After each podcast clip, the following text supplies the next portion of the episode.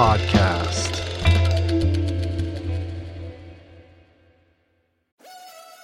We're brought to you today by On.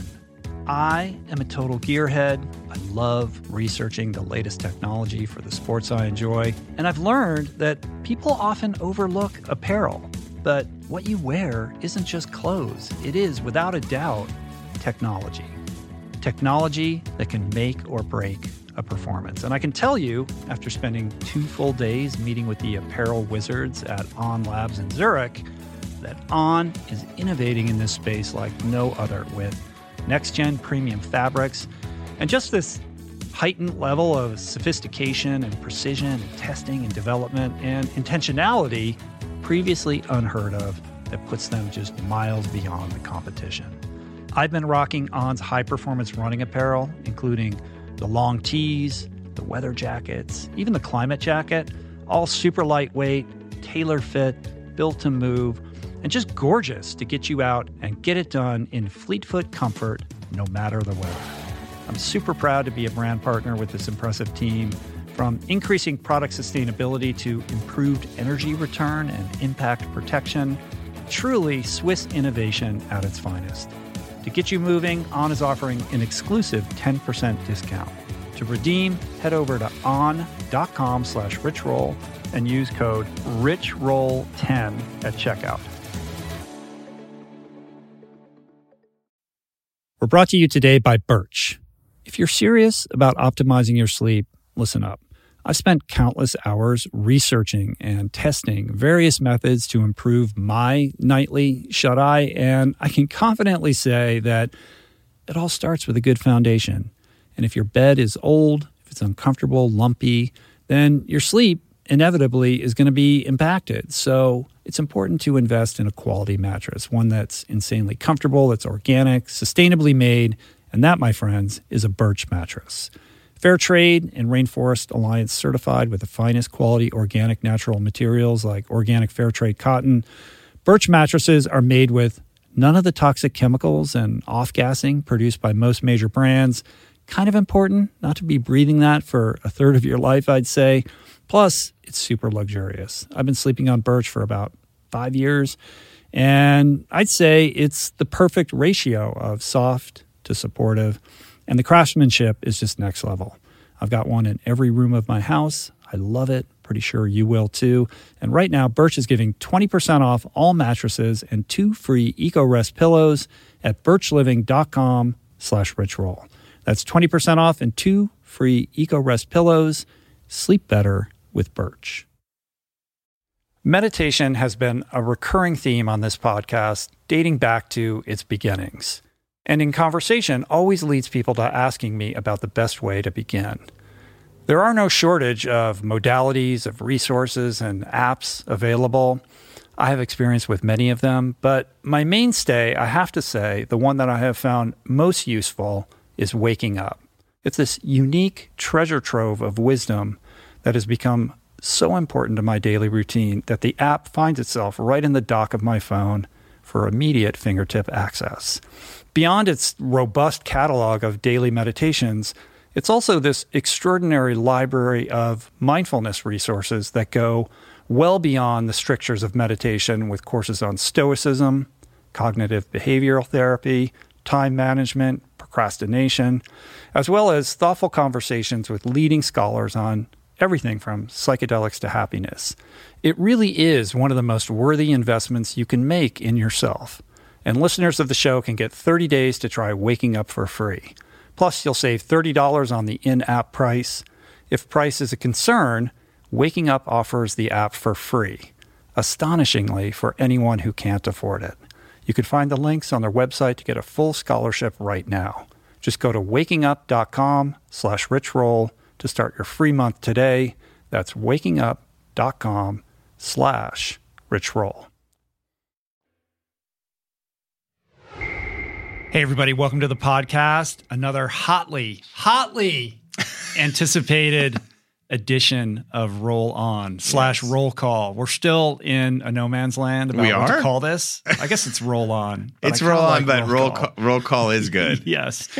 It's been a minute since we've been here. I think it's been a month. One month since I sat down with you. A lot has happened during mm. that period of time. We're going to unpack all of it, but just to reintroduce you in the event that there are new listeners and watchers to the show, I'm sitting across from my friend Adam Skolnick, journalist at large, adventurer, environmentalist, author, co-author of the great David Goggins book "Can't Hurt Me," New York Times. Uh, contributor, among many other things, a swim run aficionado. swim run is like probably the most recurring theme on this podcast yes, yes. as of late. We're going to talk a little bit about that today. Even more. Brief overview. Basically, what we do in this special version of the podcast is talk about what we call the big story. We pick one thing from the news or something that piques our interest, we dive deep into it we have a teachable moment, we do a little show and tell, and then in the second half of the show, we take a couple listener questions. You can leave your question if you would like it addressed on our Facebook group, or you can leave us a voicemail, which is most preferred, at 424 235 4626, and we will air it on the show and discuss. The main reason why we missed our last bi weekly edition of Roll On is uh, because the man sitting across from me had kind of a life changing event that occurred that kind prevented of. him from being here. and then we had to scramble to get another episode up in time. Uh, it was predictable, of course. Sorry about that. Tell us what happened. Uh, my wife gave birth to our son. Oh, my goodness. Zuma came came to us on uh, August 29th at 6:11 in the p.m. and it was uh, yeah, man, it was an incredible day. It started early in the morning. She started getting contractions, and we had like the full um, yoga, spirituality mantras kind of blaring in the office. In our, uh, we have a two bedroom, and so in the office slash maybe future baby room, uh-huh. and uh, and it, and she was super in charge of the energy. There was so much energy flowing, and then by the by eight o'clock that night, we were in the hospital, and then it was a full almost twenty four hours later. She was in labor for thirty eight hours um, 38 yeah, hours. with that wow. we we uh, that Zuma came in. Once she started pushing, it was like just over an hour. The, the doctors were like, "Whoa, that's very fast," because yeah. just one to three hours, and um, and he was you know almost eight pounds and healthy and and then we had nurses for a couple of days in the hospital and and the, by the way the team at UCLA at the labor and delivery UCLA Santa Monica is incredible just mm-hmm. incredible doctors incredible nurses and then after 2 days they send you home and you have to figure out figure out yeah. what to do. it's that thing. It's like, wait, wait, you're not coming with me? Yeah, wait. Like, where, we just go home go? now? what do we do now? When's somebody going to come and pick this thing up? Yeah, exactly. You know, exactly. Yeah. And uh, and meanwhile, your wife is just torn up and like you know emotional and just like everything is going haywire in her body and you're which is, completely is, ill-equipped and you're ill-equipped but you yeah. have to step up like like into the breach and so it was cool you know like the first day the first night um you know, I'd always I'd thought of people who've like done co-sleeping and s- slept in the bed with their babies. I always thought that seems hazardous. But on that first night, the only thing that soothed him was being on on one of our chests. Mm-hmm. And so uh, I had him on my chest on the couch, and he fell asleep. And I just brought him to bed and literally had him like in the nook of my arm, um, sleeping with him that way on night one. Uh, now we have a better sleeping system, but like that first night, right away, you're breaking all your rules. You know, you're, you're just trying to figure it out. Yeah. But th- there's something profound that happens there, and in, in, re- in, reality, he's like a super chill baby, and and um, not he. You know, he doesn't like. Uh, being in poopy pants or having his diaper changed, so there's an irony there. Yeah, but well, um, who does? Right? Who who wants that? And um, uh, so the, other than that, he's like really chill and he's and he's doing great. And uh, mom is doing great. She's bounced right back and and everything's going well. I'm, I'm knocking on wood. It's been cool. Are you one of those guys who always wanted to be a dad, or were you on the fence about that? No, I mean it's uh, it's both. You know, growing up, I always assumed I'd be a dad. I loved kids. I was one of those people like as a teenager and in college and you know as a young adult gravitated towards that. I was in education for a, a hot minute mm-hmm. and um, love hanging out with little kids and always had a good time with it. And so I just assumed it was going to happen. Um, then after my divorce, I was married once before. Uh, when I was 40, I, we were divorced, 41, I think I was divorced. Uh, you know, I just thought it wouldn't happen. I just assumed, okay, well now, you know, when I remarry, if I remarry, probably someone a little older, and it probably just won't happen. And so I just assumed that, or maybe I'd be a stepdad or something like that. You know, that was kind of the assumption I had. Yeah. And um, and then and when April and I got together, we we still didn't have plans to have kids. We weren't like necessarily trying. Um, and so so then when it happened, you know, we embraced it. Uh, but no, I didn't think by the time like we got married and and you know this time last year, I did not think I would be a father. Uh-huh. Yeah, Did you have that experience of instant love? it's you hear interesting. about? You hear about like the instant. Like for me, I'm just not. I mean, I think I don't. I, I I take it like I don't think I'm like that. Like people think they talk about these really high moments. For me, the high moments tend to be not the things people think about. Um, I didn't have this all of a sudden Shaktipat like heart bursting. My life is totally different experience. Um, not to say that I don't love my son or have enjoyed the experience, but it didn't didn't realign everything for me right away. But I will say this: last week, and we'll talk about it in a little bit. This story came my way, and I just couldn't resist getting back in after just one week off and like doing a little bit of writing. Um, and uh, and I'll you'll, I'll tell you guys why. But that experience, like doing a story used to always be like I'd be so hyped up on it and I'd be like I'd need to get every interview. And if I didn't have it coming I'd I'd, I'd have all sorts of anxiety. When will I get it? Or or w- w- when will the editor read it all that's gone and I don't know if it's sleep deprivation or just like more chill about things because you know I have something way more important in my mm-hmm. life like I have no anxiety about that at all Right. you know a so- realignment of priorities. so that's the what's most- really important. yeah, so I think that's the most profound thing I've noticed so far, and I do feel like the love the love is there. It's not like it's not there, and I think as I as I grow into this uh, new phase, I'll probably see more of those kinds of more subtle realignments, and it'll grow into something huge. Sure. Two points that I want to make. First, the most important point Yeah. is that I was the only one who called the day. Yes, you called the day. I forgot. Yes, he did. August 29th. Let's make that known for the record. Yes, on the Although record. I thought it was going to be at two thirty in the morning. I didn't yeah, but you thought it was right. Saturday night, but 2:30 in the morning. Right. Yeah. Yeah, yeah, yeah. Yeah. Second thing is uh, Zuma. I mean, it's the most epic name of all time. Also, very California. It is very it- well. so explain. Okay, so it's Zuma James Kalu Skolnick is his name. Zuma um, it means abundance in Chumash. Uh, it's And Chumash is the native uh, indigenous tribe of this region. yes, and we spent most of our recreation time off Point Dume, diving a reef out there. And Point Dume was sacred in the Chumash culture, and so And Zuma is the beach. and Zuma is the beach Adjacent to r- Point Dume. right there. So, uh, so that was April's decision. She wanted it to be Zuma, and originally she was throwing out aspen, and I'm like, I like aspen trees, but we're not really ever in aspen or Mm-hmm. around aspen trees. So she came up with Zuma, which I think fits better. Plus, I have a nephew and niece, Zach and Zoe, so it like adds to the Z's in Oh, the family A little alliterative. so it's nice. Um, and then James, uh, in the Jewish tradition, we sometimes take the first letter of someone's name that you want to name your child after. We don't usually do the like the you know Adam Skolnick Jr. type stuff, but you might take someone's first initial and and honor someone with that. And so I had an uncle Jay Michelson who growing up meant uh, you know we spent a lot of time with he and uh, my aunt Sid and and the three cousins uh, John, Jeremy, and Jenny. And we spent a lot of time together, like a lot of road trips. All the first travel experience of my life were with them. And he just meant a lot to me growing up and into young adulthood. And he died uh, younger than you're supposed to in his 60s.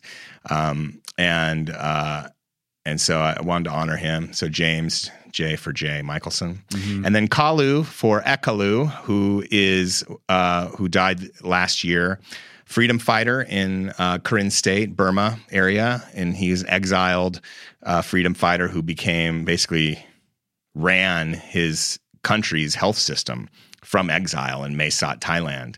Uh, like you've heard about the Rohingya who were, uh, you know, massacred and abused by the Myanmar military. For years, that's happened in all sorts of ethnic states in Burma, which is this country with a lot of different ethnicities. The Karen people are one of those uh, uh, states that was uh, at- under continual attack for you know decades and Ekalu was helping to kind of keep a medical system in place, even though all these people are getting displaced. So he would train medics and bring medics to displaced people camps all over uh, Karen State, and he was just a gentle, giving, incredible. Uh, you know, peaceful warrior soul. Right. And he, you interviewed him, or you did a story on this. So I did a story on um, on that on on how some American doctors were working with Ekalu and his team of medics in um, Karen State in the displaced people's camps to uh, try to cut down on malaria because malaria is killing a lot of people. Once you're displaced, a lot of times what ends up killing people in Burma after the military burns down your villages, you have nowhere to go and you're out Uh-huh. and exposed and you can die of malaria. That's the number one killer. Um, and so, uh, you know, he they had come up with this rapid malaria test that was enabling some really early interventions and cutting down on malaria deaths. And it was able to be they did studies that was able to be replicated in other places that weren't necessarily war zones. Mm. And so it was really important work that they were doing, like actually public health work, but doing it in like in this really high intensity uh, war zone type area. And so, yes, I was out there. I, I basically uprooted my life and moved to Mae Sot for months and reported on this story. Um, and Ekalu was like, you know, my number one source, and and I featured him in the story and just stayed close with him. Uh, and you know, always remember him. So it's it's also because my wife is Asian. She's from uh, she's from Australia, but her family is uh, her roots are Malaysia, Southeast Asia as well. So it's a good, a good way to honor uh, our son's Asian heritage, even though it's not Malaysian, but it's still Southeast Asian heritage.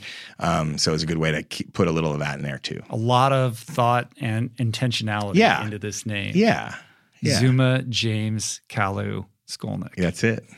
Wow. Yeah, man. Yeah, so wow, uh, with that, having a newborn in the house, Yep. how's the uh, how's the fitness? how's the training yeah, going? how's the swim run training? Not a just lot of swim all out running. the window, right? Yeah, like yeah, barely yeah, any yeah. sleep. yeah, yeah, yeah. Just forget about it. Barely any sleep. He's been he's been um pretty chill with sleep, but he's still you still have to attend to him. You wake up, you Uh-huh. know, your your sleep is you're lucky if you get, you know, six hours of sleep. Right. Um Six hours is great. yeah, six hours is great. get You, know, you're- I've been an insomniac for years, so I'm kind of built for it in a way. Like broken sleep has been my thing for so long that it doesn't. But I, I still need at least like seven hours to feel good. Mm-hmm. Um, and we've been able to get. We're building up to that.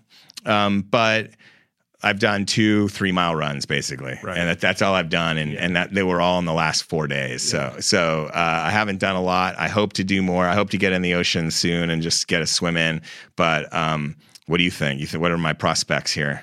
I think you grab what you can. You know, Yeah. this is a really precious time. You want to be as present as you possibly can for it. And with that realignment in priorities, your focus is on your newborn and in supporting your wife. Yeah. So, uh, so it's natural and appropriate that your fitness regimen is going to get short shrift, but you still have to carve out some time for yourself because, as the adage goes, um, if you're not taking care of yourself, you can't take care of others, right? So Yeah. you still have to make sure that you have at least a little bit of time that's just for you so that you can recharge your battery and then show up with the best of your abilities to, you know, support what's going on at home. That's it, man. I got to stave out the dad bod. Mm. Yeah, no dad bods allowed No in the podcast studio. I'll lose this job. You're going to get fired. um, yeah, well, that's good. I mean, I, I'll check in with my sort of latest Yeah. on the fitness front. Um, when we last spoke, I told you that I was shifting my focus away from endurance and onto strength, taking that 90 10 kind of 90% endurance, 10% strength, flipping it to 90% strength, 10% endurance. And Yep. I've adhered to that routine. And I've been doing it now for, I don't know, five weeks at this point. really? And it's been great. You know, I will say that I'm not a gym rat by nature. When I wake up in the morning and it's a nice day, I just want to go out on the trails Right. and I'll, I just want to be wild and free for a couple hours of just running and being in nature. And the idea of being, you know, throwing some weight around inside a building just is not appealing. And for many, many years, I just shrugged it off. I was like, I'm not doing that. And I found myself, you know, at 53 coming quickly upon 54 with some back issues and some imbalances and just not feeling strong. You know, I've gone through periods of my life where I was very strong, but this sort of over prioritization of endurance training um, and not really taking the time or carving out the time to pay attention to functional strength and making sure that overall my body is sound has taken its toll. And like I mentioned, I've ha- I'm having some sciatica stuff, some back problems, and just feeling you know janky and not in command of my corpus in Yeah. the way that I would like. So I was like, now is the time where there's no rate, there's nothing to be trained for at the minute. So let me do the things that I'm always, you know, telling myself I don't have time for. And, you know, I started really slow and was, you know, appalled at how weak I was in the gym. And I should say, just so people know, there's a, a little gym near my house that's part of the pool where I swim. And they moved some of their gym equipment out of the gym and into an outdoor space Okay. and you can book one hour in, you know one hour appointments so you can only go in for one hour and they restrict how many people can be in there and you're wearing a mask so they've under In there, certain in safety this in this protocols. outdoor in area. a tiny yeah it's like it's not a big space and Right. there's only like four people there when i'm there but the one hour window forces me to go in and get it done and not like you know kind of walk around and Yeah. do the kind of things that you would do at the gym where you're there for hours and you didn't really do anything so it makes Keep me the heart rate up. keep the heart rate up, you know, get through the workouts. And I'm doing really basic stuff like bench press and like squats and like, you know, just stuff that ordinarily I just would never do. yeah. Um, and like I said, you know, started off with really light weights in an almost embarrassing fashion, uh, which was a nice lesson in humility and also a dose of just how far away I'd moved from that aspect of being a physically fit athlete. Um, but I've shown up for it almost every day, and now it's kicked in, and I'm starting to see the gains and see the progression, and I feel good in my body. And I have one of those physiques where, you know, if I touch a weight, like I blow up, like you know, I I can make gains pretty quickly, and and I'm already seeing my body change. Like I'm getting like wider and like Really? squatter. Like I'm used to in endurance training, it's all about power to weight ratio. You want to be as lean as possible without sacrificing power on the bike or in the run. Like the lighter you are, Right. in general, the better you are. You can get too light and then you're weak, but it's finding that perfect um, balance between those two things. So you're paying a lot of attention to getting, and so when you're riding your bike and running all the time, your upper body just It's the upper body. gets you know you you start to look like a you know like a 13 year old boy after a while like if you look at the tour de france riders Right. and they take their shirt off you're like holy smokes. Right. you know But their legs are their legs like, are massive Are like right Greek gods. but they're so lean you know Yeah. they're so light their chassis are Yeah. like you know just reduced down to the barest minimum and now i'm trying to build that back up and it's been interesting but now i'm at a place where i've gotten over the hump of that initial phase where you know i feel like i'm embarrassed to even be there and now i have like some momentum and i'm seeing some gains and i'm looking forward to it in a way that i wouldn't have predicted and i'm really enjoying it Are you working with a trainer there? no, I mean, you know, I I know what to do in, Okay. in the gym. So that's been really fun. So no spotter on the bench press or anything? No, but I'm not like I do lower weight, higher rep stuff, but Yeah. I'll do like three rounds per exercise and I break it down into like one day I'll do chest and arms, the next day I do back and shoulders, and then I do legs and I kind of rotate through that. And it's a really basic rudimentary. I'm not doing anything, you know, funky or weird. I'm not throwing around kettlebells yet. Like I'm still Okay. just trying to get fundamentally like strong enough so then I can start to challenge myself with different and newer exercises. At the same time, doing a ton of core stuff, like Yeah. trying to strengthen my back and strengthen, you know, my abdominals. At the same time, what I left off, uh, what I left out in the last time we spoke was the other aspect of what I'm focusing on right now, which is trying to relearn running, to rewild my running, uh, to quote the great Tony Riddle, who Yes. was a fantastic guest on the podcast who's all about barefoot running and functional strength and getting back to kind of an ancestral biomechanic relationship with the body and with nature. And in the course of my day that I spent with Tony when he came out to do the podcast, we went out.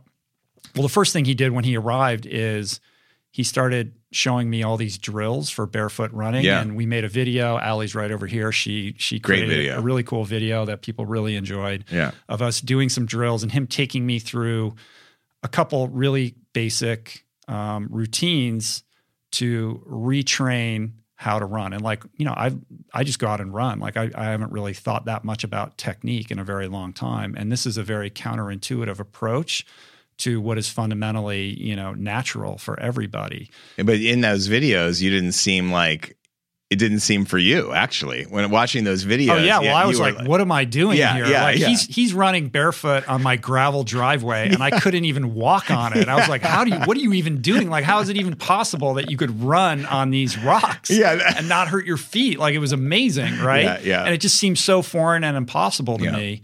Um, i'm not there yet i will say that. Um, but after we did those drills then we went out to malibu creek state park and we went running. And in allegiance to you know what he was teaching me i pulled out my pair of vivo barefoot running shoes which i had not worn in quite some time. He did the whole thing barefoot. I did them in my vivos. And i couldn't walk for like a week after what was essentially a pretty easy six or seven mile run because my calves were so sore which mm. was an indication of the fact that this is a very different kind of motion than what I was mm-hmm. used to. And I was just amazed at his ability to do this trail run barefoot, like, I, you know, like on little rocks and all kinds of things that you would think would just tear your feet apart. But he's so accustomed to this that he could do it in an extremely graceful way. because his feet So- have a musculature that ours don't, right? Yeah, I mean, well, yeah. it's also this technique of lifting. Like Yeah. if you watch that video or you go to and take his programs, he's got all these online programs. It's all about like this light touch with the earth where you're focusing on on pulling your heels up and kicking them back and working your hamstrings and this leaning forward motion. It's a whole thing. Um, that's very different from how you're running in running shoes. And what I realized initially, even when I did that run with Tony, was just how hard I was landing. Like, you know, when you're wearing a, a, minimal shoe, you can feel the pounding, you know, and you're, I'm like, I have like a lead foot. And what is the relationship to that? The biometrics of that on the back pain that I'm experiencing or you know the occasional pain in my hips that I'm feeling. What if I could relearn how to run so that I have a very soft touch and it's not a pounding experience but a more um, human and natural approach to this movement right? So I devoted myself to trying to learn this and this is a very I'm very much just in the starting gate of trying to figure this out to retrain, you know, this process of running. And so um, I don't know what happened to those Vivo barefoot shoes. I couldn't find them, so I went out and bought bought another pair. And I haven't worn anything, but we're going to do a show and tell, and I'm wearing them right now because I just came from the gym. But I'll, I'll, I'll in the show and tell, I'll pull them out and show you guys, and we could talk a little bit more about it. But it's been really interesting, and I've started. This is another thing that I started really slow, just doing the drills, being very gentle on myself, not overdoing it, and then went from drills to doing a run like I ran 10 minutes, you know, just trying to keep my cadence really high, focusing on lifting my feet up, being gentle on the earth, not pounding, not landing hard. Where were And you running? So just on on like there's on, I alternated between trails and pavement because I, I wanted I, I wanted to mix those two things up. in the Vivos Um, or barefoot? In, no, in the Vivos. Okay. Yeah, yeah. I'm not like running barefoot yet. Like Okay. I, yeah. So I'm just trying to do this. I don't want to get injured either. And Yeah. you know, when I when my calves, you know, were hurting for a week when I did, when I overstepped it and went out running, you know, full stop in these things, I realized like this is something that you know I could easily get hurt doing if I don't take it slowly. So yeah, it started off with like a 10 minute run. Now I'm up to being able to run an hour in them and I have no soreness and you know my technique is coming along. I still have a lot to learn, but um, I'm getting better at it and it's been really fun. And this is an example of looking for the opportunity in the quarantine. Like, okay, all these things that I like to do, they're kind of off the table. What can I do that ordinarily I wouldn't be able to justify or I would just have a hard time wrapping my head around. It's like the world has stopped. Like, let's learn this thing. Let's take the time, be patient, and try to master um, a new skill. So it's been really fun and I'm enjoying. I enjoying love it. it. Yeah. I think also like you can't um understate or overstate the uh what that does to your brain just learning this starting again at, at 0 Mhm. and being the begin like the beginner mind Yeah. like what that does for you how that kind of keeps you young to s- to some degree and just keeps you humble and all sorts of good things come from being open to being the beginner again It also changes your relationship with time. When you're in a rut and in a routine and doing things the way that you always do them and always kind of doubling down on your strengths and ignoring your weaknesses, uh, time, especially as you get older, seems to speed up. It's like, wow, it's already September. Like, what happened to the summer? yeah But when you decide to try to learn something new, time slows down and it seems more technicolor than it would ordinarily because it's triggering. You know, it'd be interesting to hear what what Andrew Huberman would have to say I about know. that because I think it lights up other areas of your brain that are that are dormant. That's what I'm thinking. I'm like, what kind of like brain health thing is there from like s- taking up something new? I mean, they talk about it all the time with older people learning a new language or, you know, Mhm. like, you know, yeah, I wonder there, there's got to be some sort of brain health benefit. I'm sure there is. It's definitely an starting. overlooked aspect of Yeah. well-being and perhaps even longevity, Yeah. Especially in terms of brain health. It's, it's very inspiring to me because I've had all sorts of foot problems and, and, uh, you know, just playing basketball for so many years and just spraining both ankles, you know, a half a dozen times. And, and just like I've had, you know, I have orthotics for my regular running shoes and then going into the swim run shoes, which are very minimal, even the Uh-huh. Salomons that I typically run in because the Vivos are so hard for me to deal with. I'm wearing the Vivo every days right, Right. now in- Yeah, yeah. for this episode and I have worn them, but like if I wear them too many hours, like I feel the this calf pain and I feel my foot pain even more. But the Salomons, you know, I had to. One of the reasons I, st- I actually stopped running the week before um, April gave birth because I'd had I had like this almost this shin splint feeling that was starting to Mm. happen, and so I had to stop. And so I, I, I mean, I'm definitely a lead footer. I mean, I'm a I'm a thumper. So. um you know, it's just And there's this me- sense that, well, me- that's just the way. I am. Like Yeah. I have a heavy foot. Yeah. Well, that's not the case. That's just because this is the way that your brain is wired to move yourself in Yeah. this way. But that can be retrained. And in addition to, excuse me, um, you know, what I witnessed spending time with Tony, I also reflect back upon my experience doing the the ÖtillÖ, the World Championships. Yes. And I was amazed how many people were wearing Vivos in that ultra race. That's Not everybody, you know, there was a there was a, a variety Yeah. of different kind of shoe selections, but there was definitely a contingent of competitors who were wearing Vivos. And I was like, how are you going to do this race, be on your feet for nine hours or however long this thing goes on in this minimal barefoot shoe? Like I couldn't wrap my head around it. Mm. No. Now I'm starting to understand that not only is it possible, like maybe it's a better way to go. And I think to really, you know, punctuate this whole thing and bring it back to Tony, he just completed last year. Um, he did this thing where he did the, the the he basically ran the entire length of England, like he did the John O'Groats run, like ultra running, like you know, I don't know, something like forty or fifty miles a day barefoot Remember that? from one end of the you know the the the island to the other. It was an incredible accomplishment. This year, he just completed something called Three Bare Peaks, where he ran 450 miles over nine days. It was like nine days, seven hours, 18 minutes, where he tackled the three tallest peaks um, in the UK Mount Snowdon in Wales, Scafell Peak in England, and Ben Nevis in Scotland.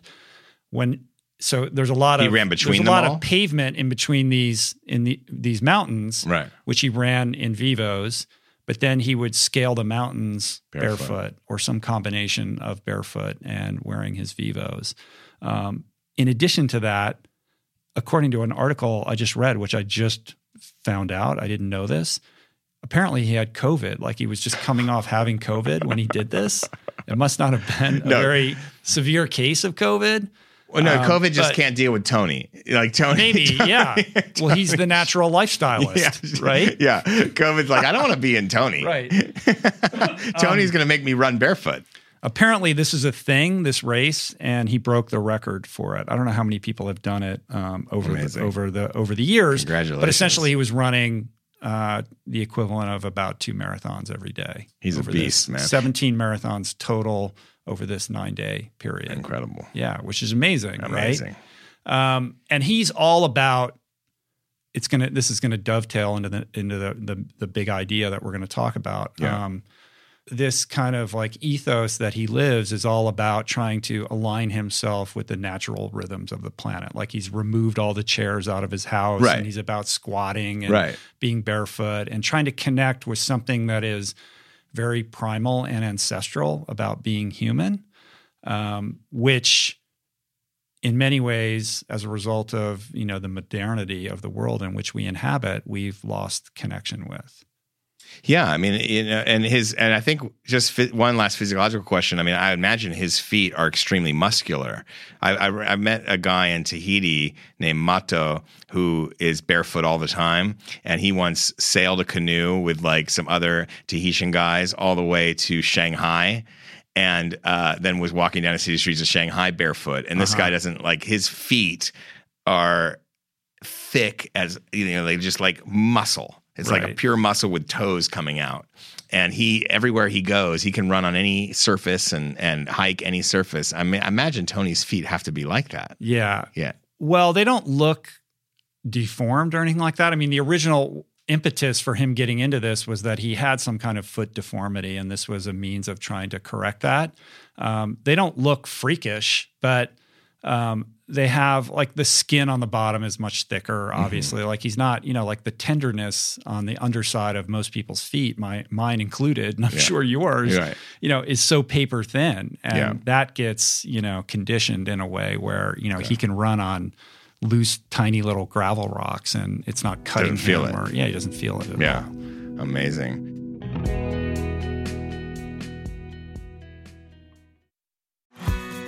We're brought to you today by Recovery.com. I've been in recovery for a long time. It's not hyperbolic to say that I owe everything good in my life to sobriety. And it all began with treatment, an experience that I had that quite literally saved my life. And in the many years since, I've in turn helped many suffering addicts and their loved ones find treatment. And with that, I know all too well just how confusing and how overwhelming and how challenging it can be to find the right place and the right level of care, especially because, unfortunately, not all treatment resources adhere to ethical practices. It's a real problem, a problem I'm now happy and proud to share has been solved by the people at recovery.com who created an online support portal designed to guide, to support, and empower you to find the ideal level of care tailored to your personal needs. They've partnered with the best global behavioral health providers to cover the full spectrum of behavioral health disorders, including substance use disorders, depression, anxiety, eating disorders, gambling addictions, and more. Navigating their site is simple. Search by insurance coverage, location, treatment type, you name it. Plus, you can read reviews from former patients to help you decide. Whether you're a busy exec, a parent of a struggling teen, or battling addiction yourself, I feel you. I empathize with you. I really do. And they have treatment options for you. Life in recovery is wonderful, and recovery.com is your partner in starting that journey. When you or a loved one need help, go to recovery.com and take the first step towards recovery. To find the best treatment option for you or a loved one, again, go to recovery.com. What is the meaning of life? What happens when we die? What is our purpose here? If, like me, you ponder these delicious existential questions, I have got just the thing for you. It's called Soul Boom. It's a podcast hosted by everyone's favorite best friend and my friend, the deep thinking and deeply hilarious Rainn Wilson, where he communes with intellectuals and entertainers, theologians and philosophers in intimate exchanges that tickle the mind, heart, and yes, the soul. Subscribe to Soul Boom on YouTube or wherever you get your podcasts and explore other groundbreaking series at voicingchange.media.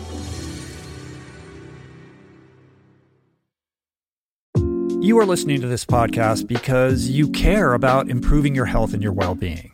But this quest is incomplete if you have yet to add my friend Dr. Rangan Chatterjee's Feel Better, Live More podcast into your listening quiver. an RRP favorite, and someone I'm personally quick to call when I'm in need of good advice. From nutrition to mindset, fitness, and relationships, each episode is packed with the tools you need to become the architect of your health. Subscribe to Feel Better, Live More, available wherever you get your podcasts, and explore other groundbreaking series at voicingchange.media. Uh, well, you had a, a couple of, of questions that we aren't going to tackle later that um, kind of get into this fitness area. One is a, a, woman, Linda in Marin, who is trying to do the same thing, get into more functional body strength to age gra- gracefully and kind of transitioning out of mostly running and endurance. Uh, and she wondered if there's anywhere to start. Like, where would you recommend somebody to follow your lead? How would you get? How would you recommend Linda to start? There's a million videos on YouTube. You can just dial up functional fitness routines on YouTube and you'll get tons of instructional videos. Um, I wish I'd written this down, but there's one called like Mountain Fitness or something like that. Like they literally take every exercise and make like a two minute video out of it whether it's a kettlebell exercise or some kind of abdominal or back exercise, and they walk you through it so that you can watch it. And that's how I learned how to do some really basic like kettlebell moves because okay. that's really foreign to me. So, uh, you know, the perils of YouTube, which we're going to get into yeah, in a minute, that's a better are, transition. Are buffered by you know a lot of helpful information when it comes to this kind of stuff, right? Yes. So I would start there. I mean, I think the larger point to her point about desiring to age gracefully mm. is well considered because and we talked about this last time as we get older she's 53 i'm 53 i can continue to advance my you know endurance capacity that doesn't go away as we age what becomes more difficult is um, maintaining strength and muscle mass like mm. that starts to diminish as we get older and i think you know it's important to make sure that you're taking care of that. Um, you know, I've I told you like, oh, I touch a weight and I blow up, and that's always been the case for me. Um, but I have noticed now at 53, it's taking a little bit longer. It's coming back, but I do have to be more patient with it. And I think um, you know, I can five weeks into this, what what do I have to say? But I can tell you that I feel better in my body, and I feel like I have more control and agility, and it's a good feeling, and I it's something that I'm going to continue to do, irrespective of you know how much I dip back into the endurance world. And you see it with we mentioned this last time too. Like this is the David Goggins approach. Like he's been just because he's running, you know, yeah. hundred mile plus runs doesn't mean that he's not in the gym. And you know, he might be a better ultra runner if he cut back on that stuff and lost fifteen pounds of shoulder shoulder mass. Right. You know, he might be a better runner. But overall, over the course of his life, will he be um, as strong and as fit and as healthy? Who knows? You know. Right. Well, I mean, I'm sure he's been told that a million times right. by people. You know, you like, should. What are you bench pressing yeah, for? Yeah, yeah, yeah, But he's been in the gym this entire time. Like he's right. like it's it's two a days and three a days mm. um, every time, and one of them is always in the gym. So right. Um, and functional stuff like often body weight stuff more than anything. Yeah. You know, like pull ups and push ups. Right, because the gyms kind of are closed. Right. You know. There you go. Um, all right, the big story. The big story. Do you want to you want to kick this? Yeah, you brought I mean, this one up, so it's not going to be a surprise to anybody who follows me on social media because I've been posting about this. Yes. But what I really want to do is spend some time talking about this documentary, The Social Dilemma, which yes. just premiered on Netflix. It's essentially an exploration of the dangerous human impact of social networking, interspersed with talking heads, these tech experts who are sounding the alarm on their own creations and the existential threat to humanity they pose. And I think what makes it so compelling and distinct from other kind of alarm bell documentaries is that these talking heads are not only alerting us to the dangers of what's going on online right now, they are the architects of it themselves, right? And they're holding themselves to account on some level. Um, that's you know a tangential uh, thread that we can pull on in a minute because it's it's fraught with complications. Yes, but I found this documentary to not only be incredibly powerful. I really believe that it is the most important movie of the year, and I can't stress enough. Um, how how much I think everybody needs to see this film. It is it is the um revelation, the Neo revelation in in the Matrix. You know, it really is. It's like we're all Neo, and this is Laurence Fishburne uh, coming to us to try to Morpheus trying to tell right. us tell us what's really going on. Yeah. Don't, don't, you think? I mean, it, it, not to be not to make it like bigger than it is, but it is a really big issue. And Morpheus is Tristan Harris. Yeah, and and that's what's happening. Yeah, and he yeah, closes yeah. the movie by essentially saying like, how do you get people to wake up from the Matrix when they don't even realize that they're in the Matrix? Which, Which is, is to put yourself in the position of Neo when he comes to realize that there's more going on than he originally imagined. And we and to to make it clear, what's happening is basically we're the product. You know, I think. Uh, you also sent me this G- GQ article mm-hmm. um, that one of the people who's featured in the movie, Jaron Lanier, um, Zach Baron's GQ uh, profile of him, and in that, uh, Jaron is basically quoted as saying, anytime you are provided with a service like Facebook for free, you are in fact the product being sold. Mm-hmm. And that's the point of this whole documentary. Right. We are the product. We are what's being mined. We are the precious metal, you know, yeah. lifeblood of the earth that's being mined for money.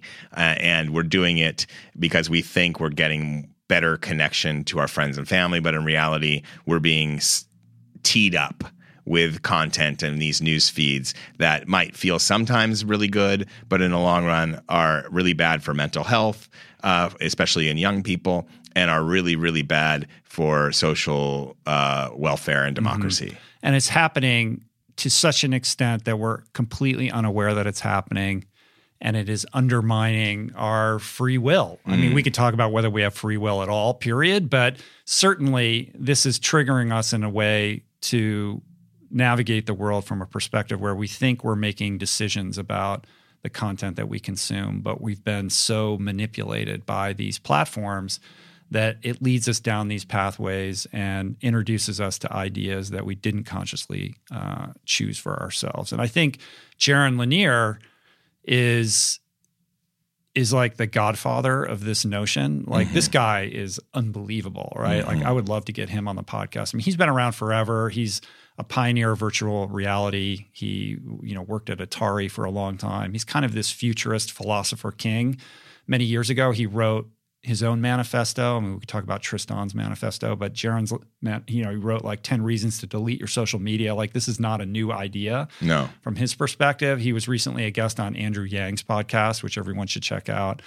Um, super interesting, thoughtful, uh, you know, perspective on the impact of social media on on on everybody. But the movie is really the brainchild of Tristan Harris, who has been making the podcast rounds for many years. You, know, I would highly suggest checking out his first appearance on Sam Harris's podcast. It was amazing. He's a former design ethicist from Google and has kind of now stepped into this role as, you know, the quote unquote conscience of, of Silicon Valley he wrote this manifesto when he was at Google like, hey, you know, shouldn't we be thinking about like the impact of these products and how addictive they are? Like, what are we really doing here? Mm-hmm. I think mm-hmm. we need to stop for a minute and assess the long term implications of these tools that we've crafted. And everybody seemed to agree. It kind of went viral within not just Google, but Silicon Valley at large.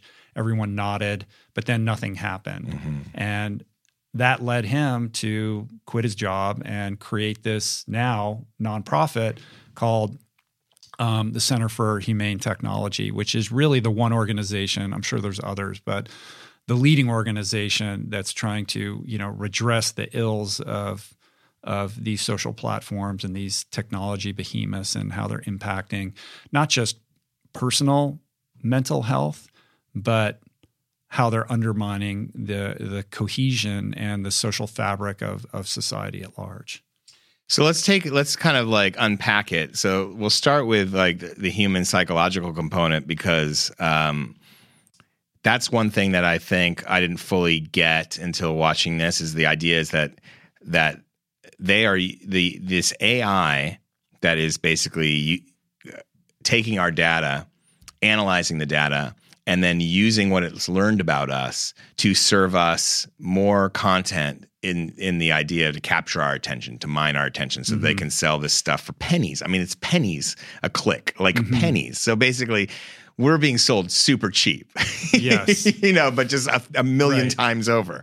But it is uh, it, an understanding of human psychology and twisting. It's like the greatest con ever. It is it, it's computer con, and it's understanding who we are and what we want next before we even know we want it. Mm-hmm. That's why it feels like free will when we're clicking on something but it's not necessarily free will. Correct. Right. And the way that they illustrate that is with these little uh, dramatic interludes that they pepper throughout the movie, which I will say, if there's one flaw in this movie, I'm not so sure that these these things are successful. They do they do one where they play out kind of a family drama with yeah. actors and you know the classic kind of trope of being at the dinner table and like don't have your phones and the teenagers are rebelling and that all feels kind of dated right now. But the other little uh, drama that they interpose throughout is this panel of uh, well, Vincent Kartheiser, who you might know from Mad Men. Pete plays, from Mad Men yeah, plays the AI. he plays the AI.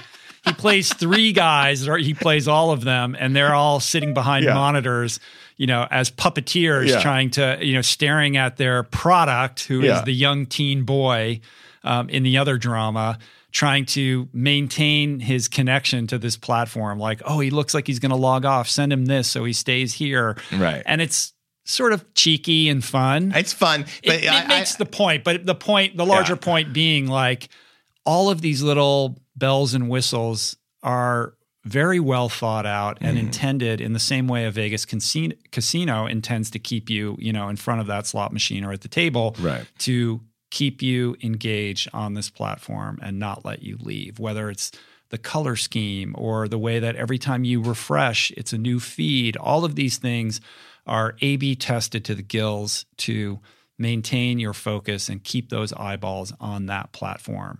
They serve you up the ads you want to see.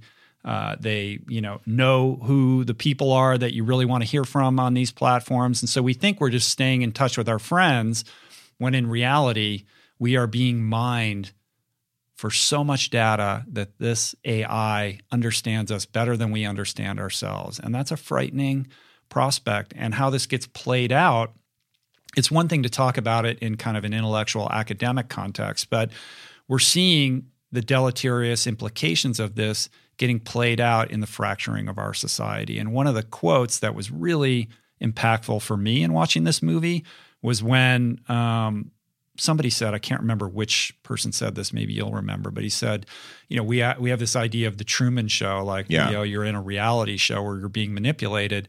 Well, imagine that everybody, every single person, the billions of individuals that are on Facebook, he's at 2.7 billion Truman shows, right, are all in their yeah. own respective personal Truman Show. Roger McNamee said that one. Everybody else, yeah, Roger McNamee. And when you realize that, you realize that we're not engaging in a shared reality. No. We all have our own reality, and we're deluded to think that everyone is living in our reality when in fact they are not.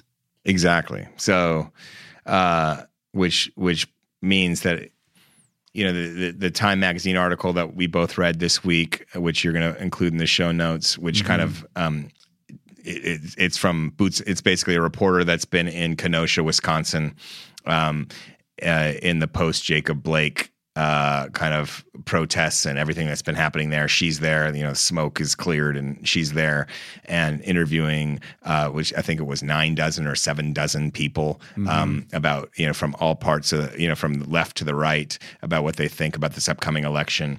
And um, it's scary some of the views from both sides that are mm-hmm. that that people were were uh, you know just basically parroting QAnon theory and and things like that. And one point she makes is you can't have a functional democracy if you don't have an informed public.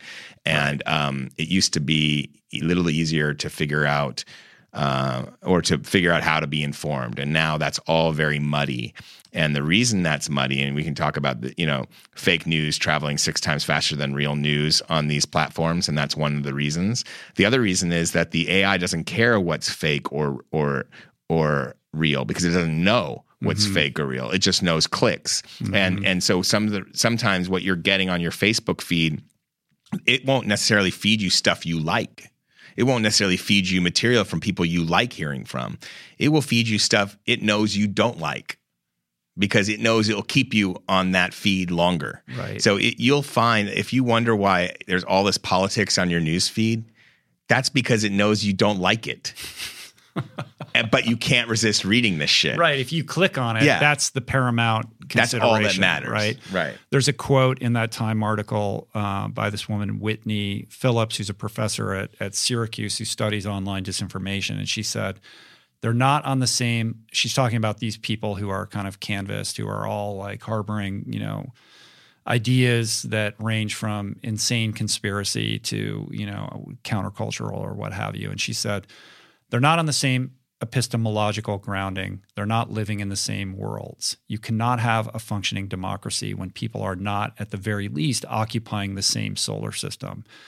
And this is what is so troubling and problematic about all of this. And I said to you the other day when we were talking about this, when we look at the very large existential problems that we face from climate change to political division to wild conspiracy theories to the protesting in the streets, none of it can be properly addressed and worked through if we're not sharing some basic uh, set of facts That's here. right. We cannot solve our problems, existential and practical, um, if we don't solve this social dilemma first. This is like the this is a root driver of the division, the divisiveness, the polarization, the anger, the acrimony that we're getting that we're seeing getting played out on the streets all over the country. And I think we really need to pause and mm-hmm. reflect upon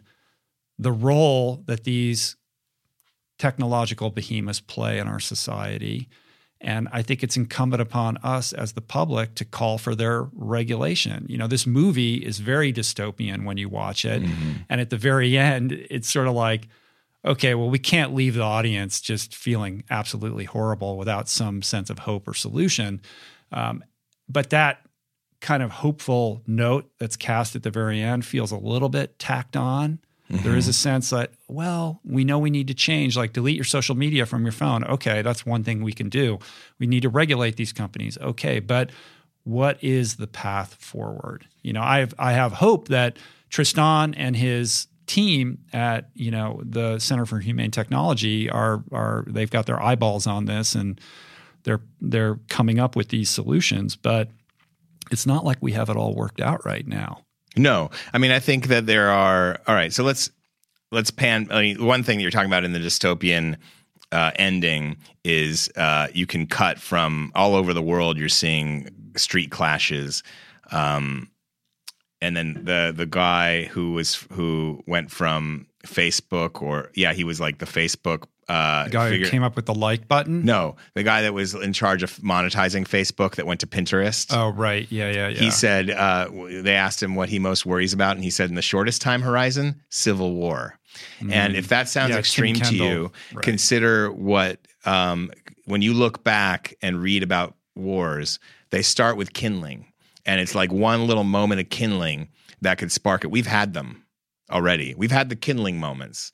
Uh, I'm not trying to be alarmist, but we have had them. You know, we had Charlottesville, Kenosha, where where uh, a 17 year old kid goes around and, and is with a gun to try to protect property. I guess he thought he was in the right. He ends up shooting and killing people. Um, and then he's used as a pawn by right wing people like Tucker Carlson and and uh, and Ann Coulter and Donald Trump himself. Um, and and they don't care about this kid. You know, like it, it's it's it's a tragedy that a 17 year old kid went and did that for you know it's a tragedy for him, and and it's it's a tragedy for obviously the people the families he affected.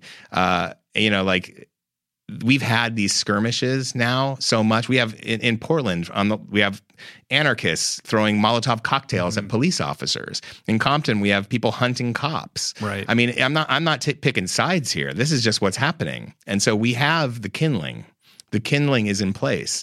Um, I don't think it's our destiny is that, but but certainly you know if we if if it is we can look back at now as being as being where when it started Right. um and if you look at how twitter twitter's big moment was 2010 the arab spring right?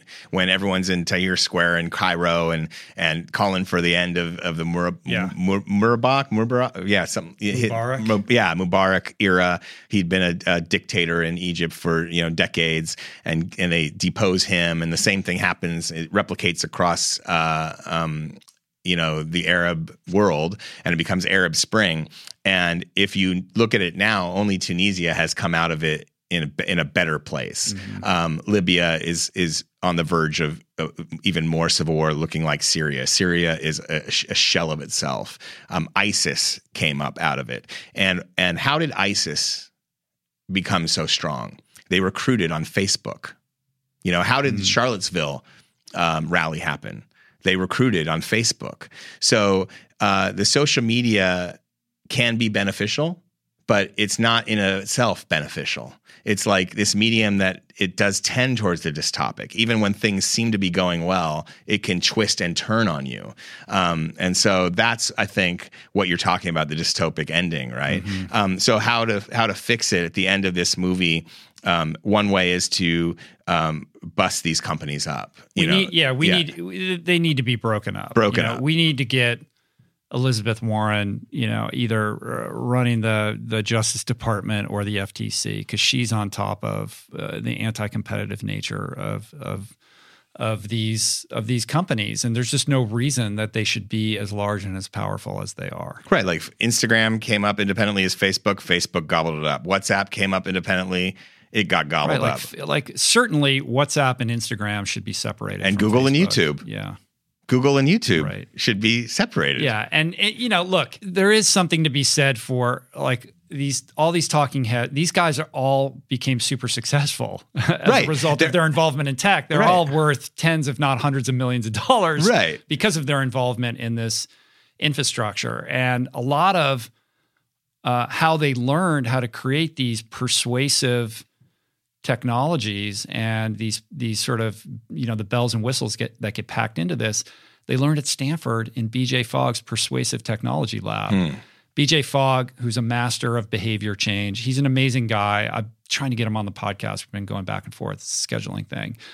But they took what they learned in his lab and then kind of weaponized it to create this addictive, you know, r- like call and response relationship with the mobile apparatus. Yeah.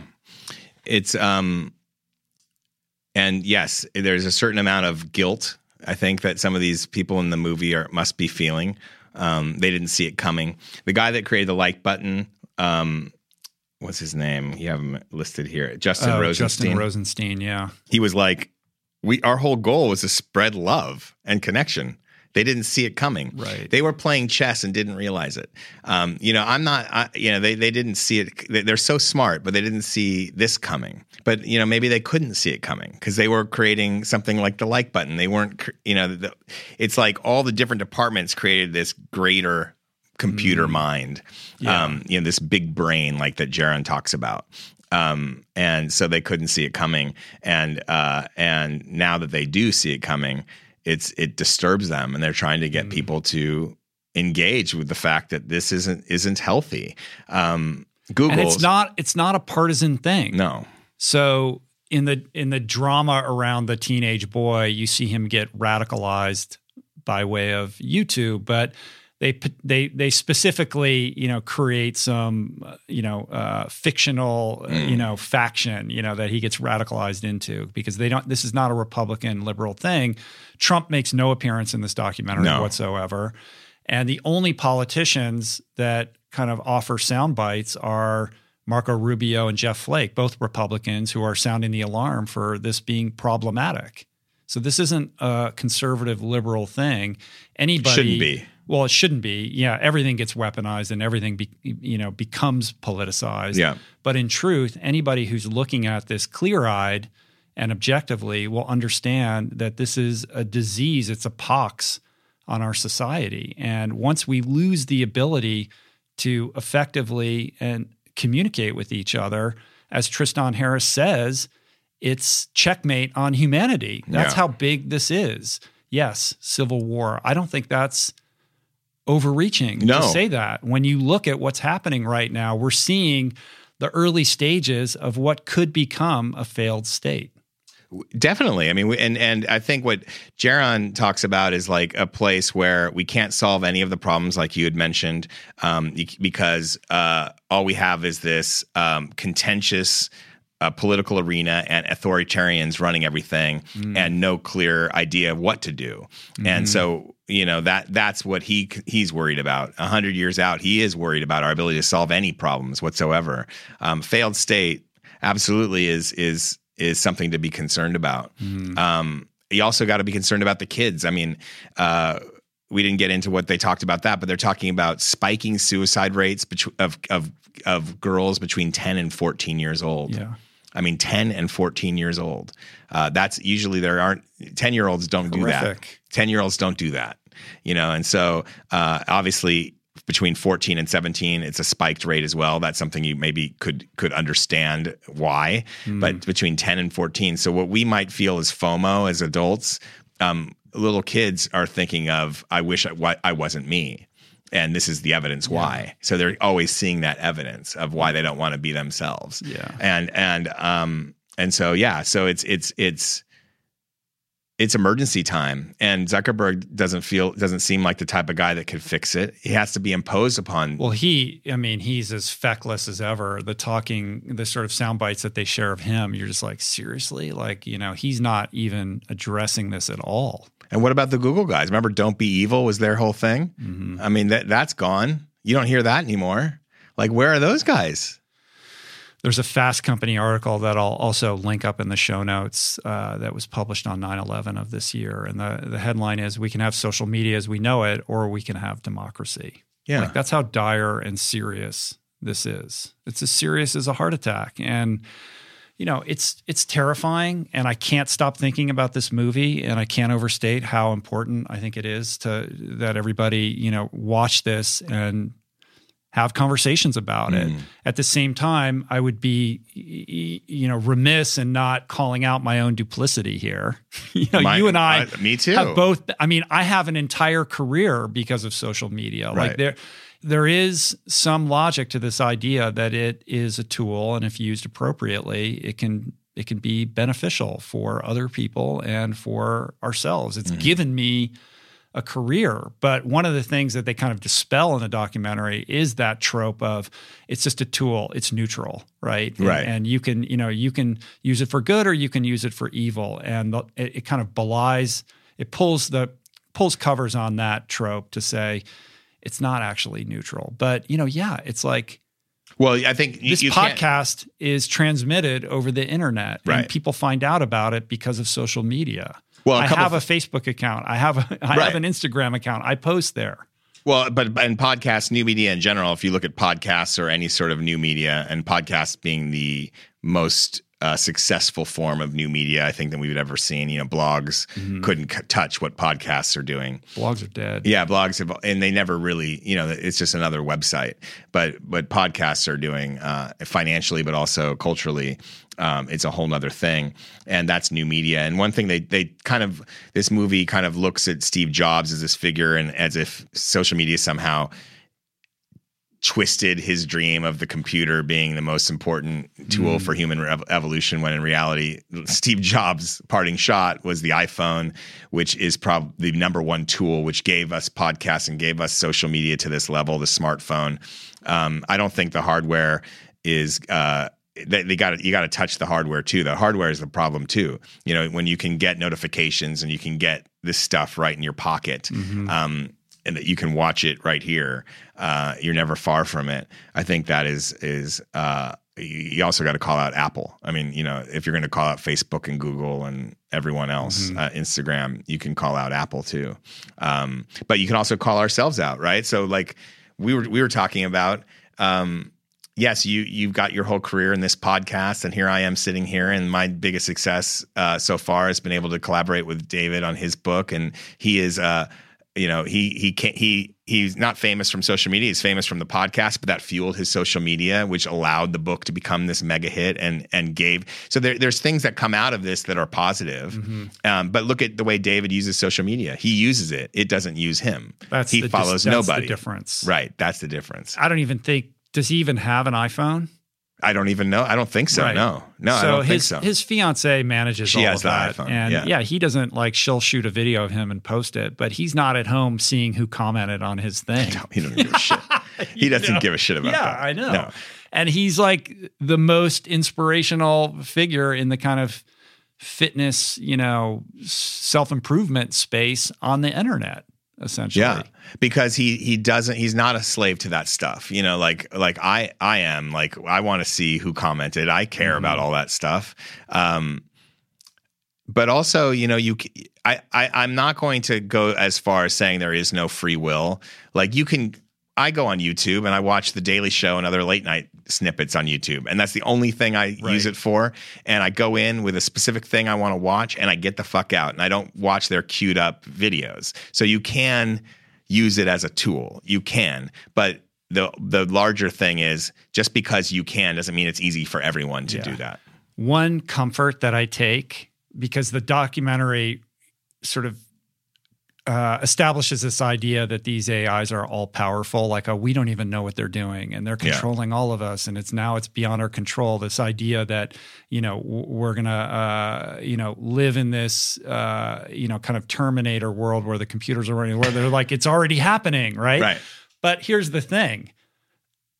The AI ain't that great because like sometimes I'll watch a YouTube video because I want to see like some knucklehead say a stupid thing. You know, it's like, oh, let's see, well, let me see how bad this argument is, and then I get served up all these videos as if like that's the person that I like, and I- or I'll like buy something like, oh, I bought a pair of shoes from an ad that I saw on Instagram, and then I get served up more and more ads for that. And it's like, well, I just bought the thing. I don't need it anymore. Yeah. Like, why are you doing So it's like, it's very rudimentary still. You're but the saying point that- is, you're saying the good news is tech doesn't work. well, it's Tech- not tech often not doesn't like- work. yeah, yeah. It's like it's hilarious. Like if I, I'm like, and I'll think like, oh, if I watch this video, then the then I'm going to get all these suggested videos Right. all of a sudden, and that happens every time. Yeah. So yeah, just being like, oh, that's why they're serving me up that video because I clicked Yeah. that other thing and being aware of that. Look, you can delete your social media apps off your phone.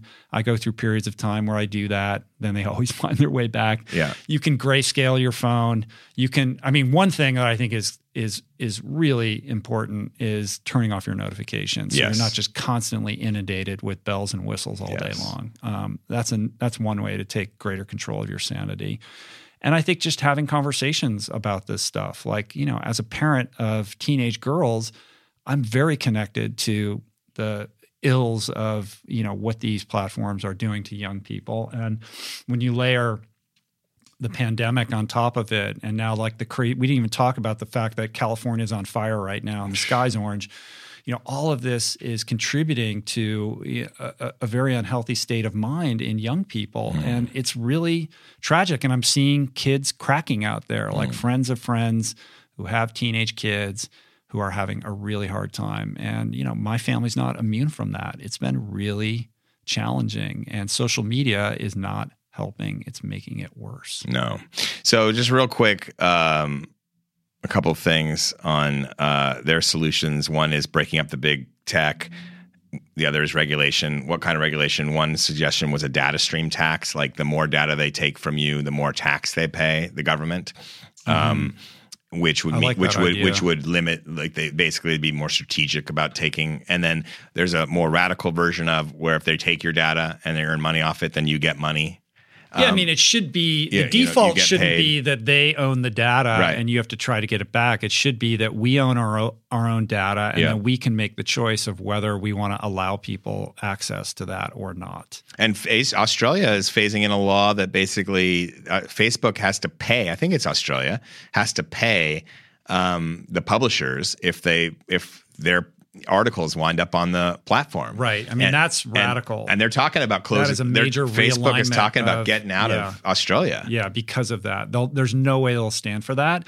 But I think we need to see some experimentation in this realm. I Yeah. know that Twitter is like beta testing a subscription model. Like, what if you just had to pay 10 bucks a month to have Twitter?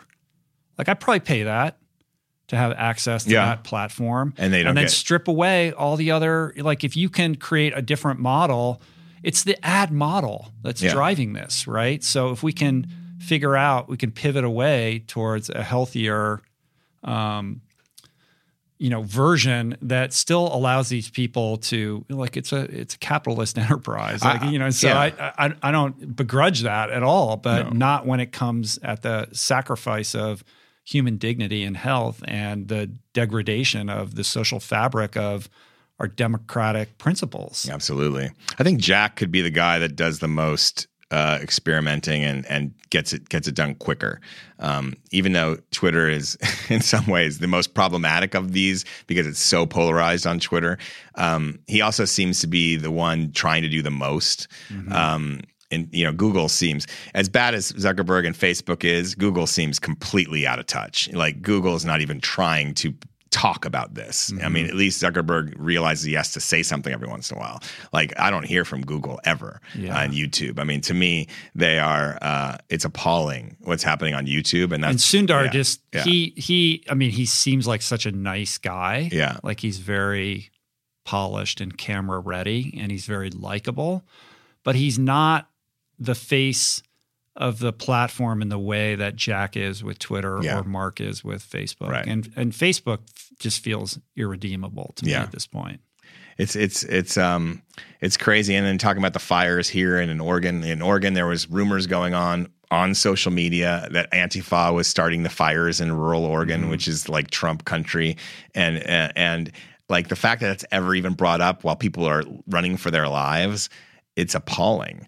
Um, and it just fuels my suspicion that 2020 is the 2012 that they warned us about. Like, the Quetzalcoatl. like like you got to give it to the Mayans because a plus minus Uh, eight like in a years. is- Daniel Pinchbeck kind of way. you yeah, mean? like in a Celestine prophecy Yeah, kind of yeah, way. yeah, Yeah, yeah, yeah, yeah. Like like 2012 was supposed to be like the beginning where everything ends or gets better, um, and it's actually 2020, not 2012. And it's that Buck, Buckminster Fuller quote that. Uh, that I sent you that was in the Mm-hmm. movie something about how like it's going to be touch and go between uto- dystopia and utopia with Right. human with you know we're either going to go from oblivion or between oblivion and utopia it's going to be touch and go and we won't know until like the last act what's going to happen because these obviously our technology trends towards both simultaneously and that's what we're talking about here uh, but if we're going to get to utopia um, and leave oblivion behind we have a lot of work to do yeah. Well, it does feel like an inflection point, and I certainly concede that you know it could go either way, and it's up to us. it's up to us It's up to us. And so, if there is a way to leverage these platforms for good, certainly that's what I'm about. But I think it's incumbent upon all of us to shoulder the responsibility of getting active, having the conversations that need to be had around the health of these platforms and the health of our families, because the stakes could not be higher right now. and and activism when you come down to it is is just talking to people you know it's it's you know activism on a big on on the scale now it's all online but used to be phone banks and knocking on doors and for you it could be making some phone calls i plan to call people uh, as the election closes in and talk about this kind of stuff vo- voice to voice. I'm going to take some time and i'm going to call people. And that's the activism i'm going to do around this. And i'm going to implore them to uh, think of love first and and you know obviously I'm going to advocate for me. That means voting for Biden over Trump in in this thing. But I also want to talk about in general YouTube and find out where people are getting their politics from you know where they're going to get their they're getting their information from and have that greater um, conversation as well and I plan to do that so uh, that's what I'm going to do I pledge to do that I pledge it to you guys now and I will follow through on that um, and Rich can ask me how those conversations Yeah, are going. 100%. Uh, but those are going to happen in my in my world, um, and I think the more conversations, let's using our phones to call people, and if you have to, get a landline because to me. That's my favorite tech. It's my landline. I haven't had a landline in 20 years. It's the best piece I'm of not tech getting I've a landline. You got to get a landline, bro. it's the new. It's Is the that new the, the new like prepper thing? Like That's it, man. having a landline? You telling me Jaron doesn't have a landline? I'm sure he does, right? Probably. Um, meaningful conversation matters now more than ever, Yeah. and the truth is found in nuance. Something I tweeted the other day. I love it. I think it's something we should all take to heart. Uh, all right, let's take a quick break, and we'll be back with some show and tell and some wins of the week, and we're going to take some listener questions. Beautiful.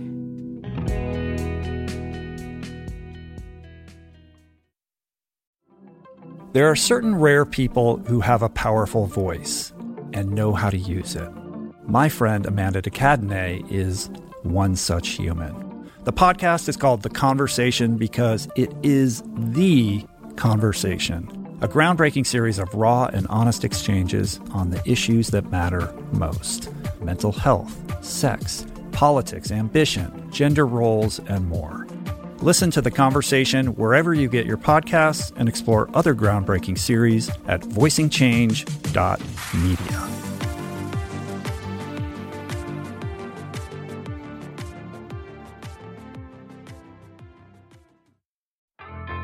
There is so much health information out there. It can feel overwhelming and leave even the most well intentioned confused about what's what and who to trust. Well, the first person that I call when I'm seeking clarity is my friend and nutrition expert, Simon Hill, host of the fantastic podcast, The Proof. Each week, Simon matches wits with brilliant scientists, translating their evidence based insights into actionable tools for better well being. Subscribe to The Proof, available wherever you get your podcasts, and explore other groundbreaking series at voicingchange.media.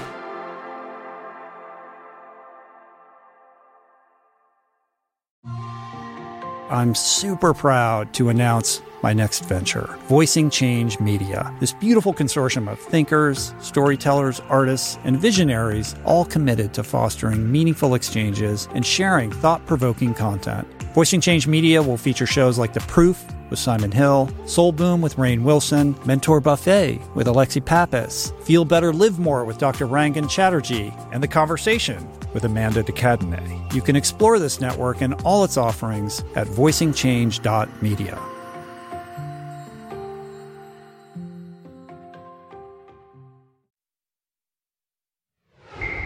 All right, and we're back.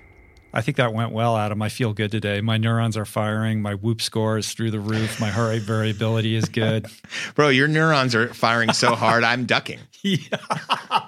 yes, you have to say that because you're the co-host. yeah, That's right. I'm the I feel man. like a walking advertisement for the podcast today. I've got like my whoop on. Yeah. I've got like this bottle that says Four Sigmatic on it. I I'm can smell the sweat over shirt, You know, Oh, is that a Tracksmith? um, yeah, like they're not a po- uh, podcast sponsor yet, Yet. but we're talking to them. Like I love their stuff. It's Come really on. cool. I'm wearing my ten thousand Malcolm, shorts. Malcolm, Malcolm's probably wearing that same shirt right now. I'm sure he is. I think I saw him wearing this shirt in an ad. Like I well, Tracksmith's a really cool brand they work with. Malcolm uh, Knox Robinson, who's been on the podcast, is collaborating with them on a few things. They're sponsoring Mary Cain, right. who you know was the woman that um, Lindsay Crouse wrote the article about in the New York Times about how she was the fastest runner, but her career was sort of decimated by Yep. Alberto Salazar and all Yep. that. So they're sponsoring her. Like uh, I don't know, they make like really cool stuff. and, like, Amazing. kind of like their ethos. How great is Lindsay Crouse? Can we just say something? She's the best. I, I think she's just one Yeah. of the. Have you met her?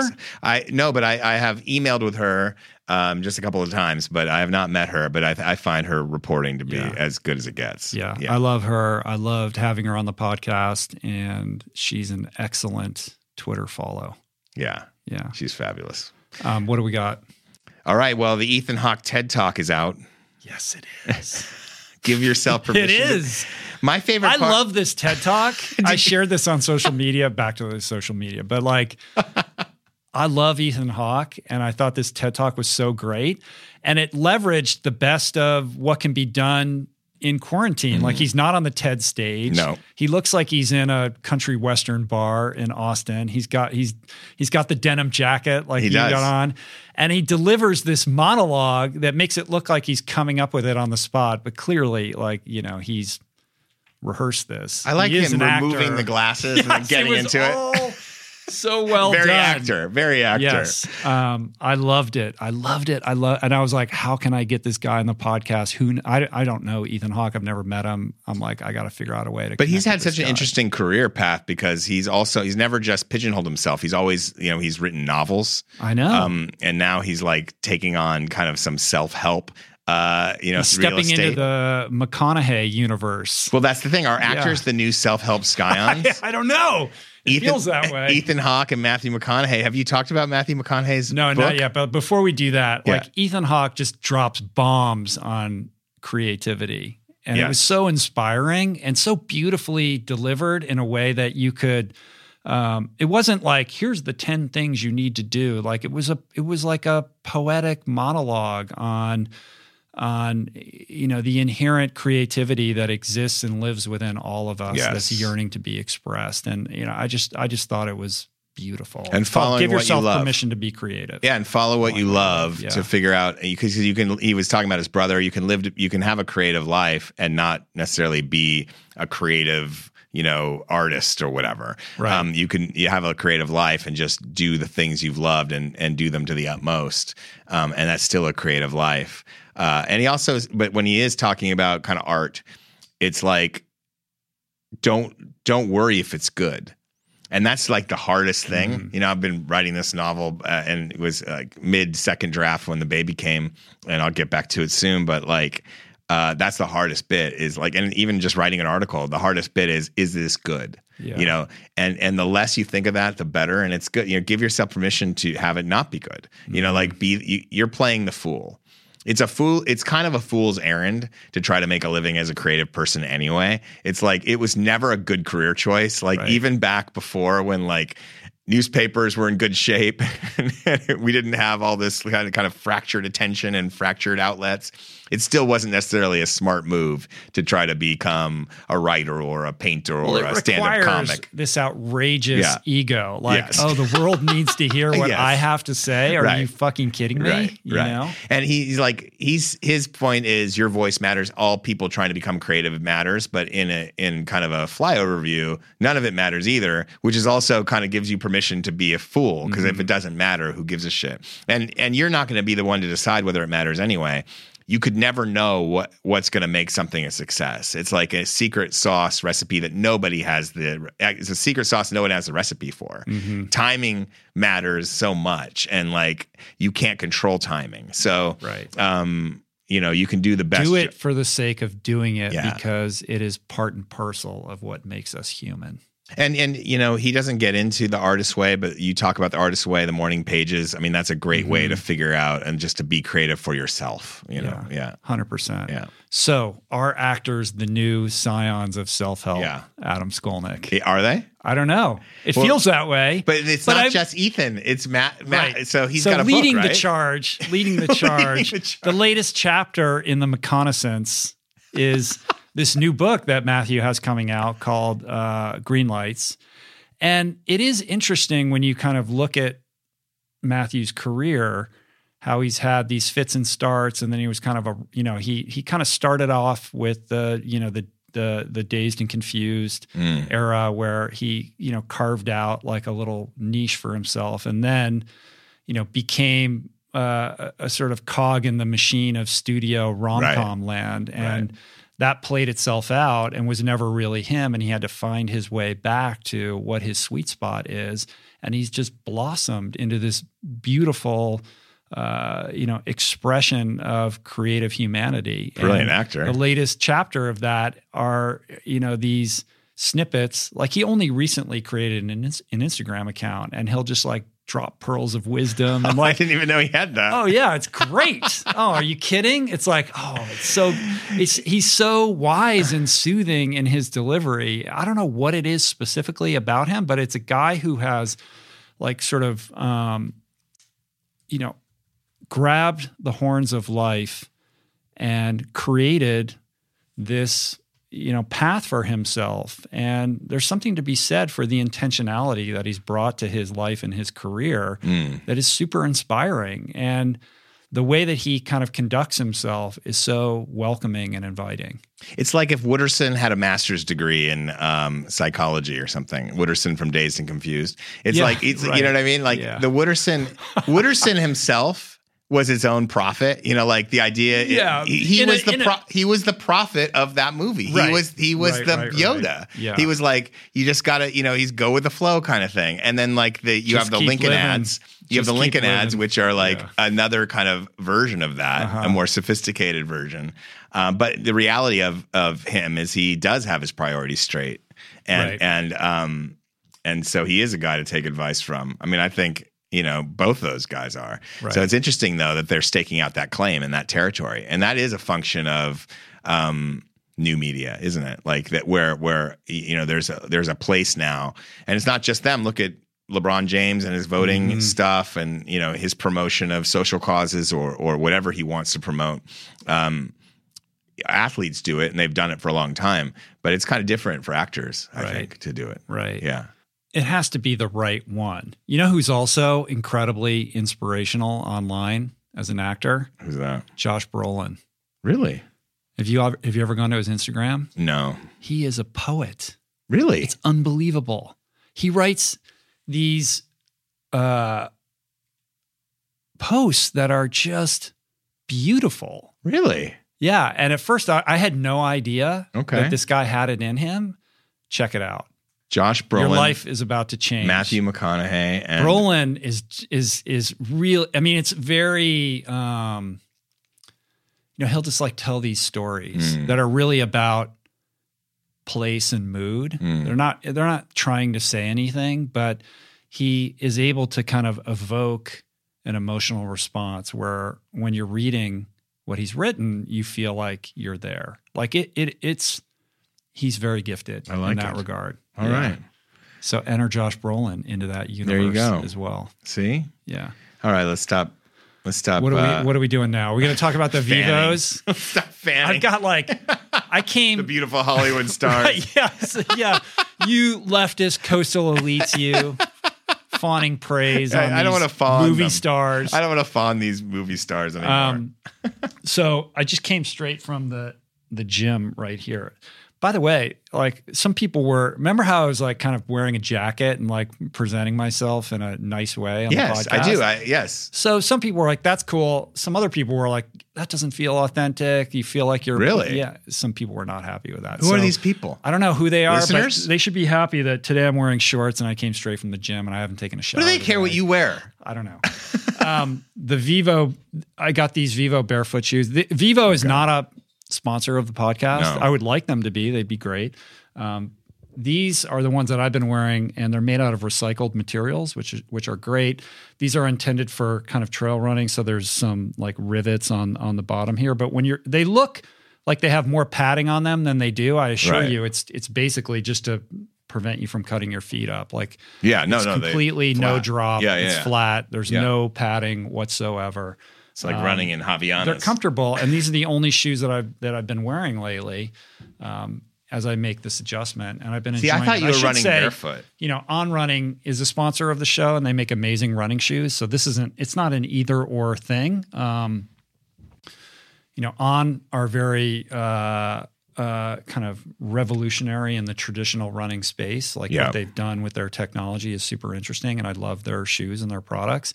This is just an entirely different thing that I'm trying to learn right now. Yeah. I've been having a lot of fun with it. You might go back and forth. You just want to get your mechanics better, even if you put on running shoes.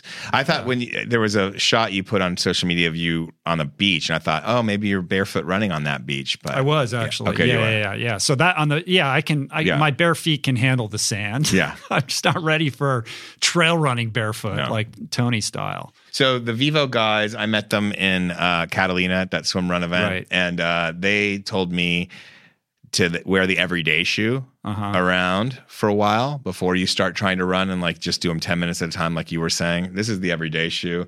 I'm sorry, it's leather. It it does look like leather. How dare you? I'm sorry, I didn't mean to bring this in here. My vegan sensibility is offended. I know my son is probably sleeping on a leather couch right now. I know. You can't blame him though. Listen, Vivo makes recycled shoes. Recyc- that- you should be all over the recycled thing, knowing you. I know. Well, Um, on that subject of recycled materials, should we check in on our 30 day single use plastic oh challenge? yeah, let's go. What's going on? so, how have you been doing with this? Me? I'm I'm changing diapers, bro. I'm, right. I'm oh, you're you've I'm opted out. Out. You don't need another challenge. I'm out. I'm out. Here's I'm I- changing plastic diapers. Let me preface my answer here by saying that uh, I haven't done a great job. Like I think what I said at the last when we when we introduced this was that I would post something on Instagram and try to enlist you know everybody to do this with me, and then I didn't do it. Like I just I didn't post anything on Instagram Right. about it. So um, that's my bad. Like I'm just you know I'm trying not I'm trying to not be on Instagram all the time. You know I'm Okay. trying to be offline. So you know I just I forgot to do that and didn't take the time to do that. But why can't a 30 day single use plastic challenge turn into a 60 day or a 90 day? This is ongoing. This shouldn't have a sunset on it, No. right? This is about changing habits. In terms of my own uh, experience over the last month trying to do this, I would give myself like a B minus or a C plus. Okay. Like I've done okay, um, but I haven't knocked it out of the park. And what it has done is exactly what I mentioned last time, which is create a much more profound awareness of how big this challenge is and how difficult it is to do. I will say that I don't really buy stuff. So, yeah, I'm not buying bottled water. I'm not buying things in the store that are wrapped in plastic, but I'm also not doing most of the shopping for my home of six people Right. now. You know, like Julie's going to the grocery store or Mathis is having food delivered, you know, Right. takeout food. I don't have control over them. So is that why you're getting a C a bunch of stuff ends up at our house that's all plastic. And I'm like, Julie, you know, I told her about this and she's been trying to do her best as well. But she's like, look, man, I got to get this. Gotta it's- get shit it's done. freaking hard, Yeah. you know? And it's just appalling when you look at the amount of garbage that, you know, I've got six people in my house, two older boys, two girls. We, we've had somebody stay with us for a little bit last week in the teepee. And that's a lot of people. And it's really disturbing how much refuse we produce. And this experience has made me more mindful and pay more attention to the choices that I'm making. It's engendered a greater appreciation for how difficult it is to make this switch. You know, I don't have uh, Lauren, I think her name's Lauren Singer, Trash is Yeah. for Tossers. Lauren Singer. I don't have a Lauren Singer store down the street from me where I can bring my glass thing and get it filled up. No. So But you know what we can do is we can enlist the whole family in this cause, and everyone can be part of this. That's how mm-hmm. it's. That's how you're going to get from C plus to A. Yeah, well, it's tough, you know. Like, Yeah. know, my my daughter is not interested. you know what I mean? How do you get her on board? She's in that phase of like, I'm not interested in anything my parents are interested Right, in. right, right, As right. a point of you know just making a point for You're- herself and trying to disassociate, not disassociate, but like differentiate her life from her She's own. punk rock. I get yeah, it. and my 13 year old the same. They're trying to figure out who they are, Yeah. and they can only do that when they're in contraposition to who we are. So Right. I'm okay with that. It's an exploratory, cool, it's an exploratory period. Yeah. but it's very difficult for me to get her on board with something like this right So she's now, not plant based. you know she is she's plant based but like she'll order uh you know she'll like get uh beyond burger from carl's jr you know it's like she's that's where she's at right now. I love, I love her. and listen you know i don't want to talk about like it's like my my daughters particularly are at an age right now where you know they didn't sign up to be talked about No. on a podcast where hundreds of thousands of people are listening to it. And so you know i've when they were younger it's one thing and now it's like they have their own lives and they're entitled to their privacy Oh yeah, I get it. I'm not putting my son's face on Yeah. any uh, social media at all. Right. Yeah. So I get it. Um, but the challenge continues The challenge And, continues. uh, if i find myself on instagram i will try to post something so that we Um, can have a conversation about you know what we could on. do Oh, is did- we, could were get gonna- Marcus and Anna. Well, here's have you, the have thing you I thought forgot, about though. Marcus and Anna from Hold Five on, Gyres? Yeah. But before I forget, I believe that I said I was going to give away a bunch of stuff. Yes. yeah. So we're going to have to revisit that next time. All right. We're gonna. we will do that. But I, we have to be able to solicit everybody's stories from All their right. experience. Of We're gonna realign. We're gonna re. Yeah. We're gonna recalibrate on You had a baby. challenge. I'm using your you having a baby. I had a baby, so this whole thing went under. um, but we got to get Marcus Eriksen and Anna Cummins in on this. The Five Gyres, the people that started Five Gyres. Marcus is a is has said, they both have great stories. You know, we got to we'll talk about this Who about are this. they? I don't know They they start are. so they started Five Gyres. They're early in on plastic pollution. They're like Hmm. they were. Mar- Anna was talking about plastic bag bans twenty years ago. Hmm. Um, and Marcus and Anna have a nonprofit called Five Gyres, which is uh, all about researching um, and creating citizen science around the plastic marine plastic pollution problem. Um, Marcus once uh, built a boat out of uh, plastic water bottles and sailed it to the uh, Pacific Garbage Patch outside Hawaii. Um, he's paddled the But Mississippi not River. that's different from David David Rothschild and his Plastiki different, boat, right? different. But around the same time, they were both doing that. Um, but what Marcus has done is made it his entire life, which is going to all the different gyres, um, trawling for plastic particles. What is a gyre? A gyre are these currents, like the great current systems in the oceans. There's five of them. And so the North Pacific, South Pacific, North Atlantic, South Atlantic, and then the Indian Ocean. And they all have these current systems that that that bring water into the center of these oceans and then spin it back out. Got it. And so what ends up happening is a lot of the plastic trash gets swirled into these gyres and broken down into into particles. And so when he went out to the Great Pacific Garbage Patch, which he'd heard about it sounded like a big landfill in the middle of the ocean, but in reality, it's a lot of water and just like tiny particles. Micro. There are some big stuff, but it's very rare. It's like a gelatinous, soupy. yeah, thing, it's almost right? like plankton. It's, it's like I remember being when I went with the Five Gyres expedition in the North Atlantic. Um, we would trawl in the bluest water you could ever I've ever seen. You know, blue, the, so blue, so clear, and we'd still come up with these plastic Mm. particles that were like look plankton size, Mm-hmm. and so. Uh, they created this organization. They they have ambassadors that go and talk about plastic pollution. There are they advocate for yes, we can all reduce our plastic um, reliance and single use plastic, but also solutions are upstream. We need to stop plastic plants from being built. We need to create pass laws to make it illegal to have plastic bags. You know, plastic bottle bans, single use plastic bans. That's kind of their focus because you can't fix it on an individual basis in time. Um, the idea is that this these particles are everywhere now. They're in the Arctic ice cores. We've talked about this before. So, um, you know, we're the plastic age. Uh, and anyway, they're great. We got to get them on this on the podcast. Yeah, that's cool. I would Yeah. love to do that. I mean, Yeah. there are some things that are happening right now Yeah. technologically. It seems on a surface level that creating an analog to plastic that is biodegradable and dissolves in water shouldn't be that difficult. You'd think. Uh, you think? but a lot of that, a lot of that stuff that says compostable, it's only compostable if the recycling center that your stuff goes to has the machine to break it down, and almost none of them do. Hmm. So the the smoothie place that has the compostable thing, it's not the type of thing you put it in the landfill, it dissolves to soil. No, it needs to be heated in a specific way, and they rarely aren't. That's really aren't. depressing to hear. Yeah. So just so you know. So it's always better to bring your own bottle like you have, your water Mm-hmm. bottle. Just bring that. It's always better to bring your own, right?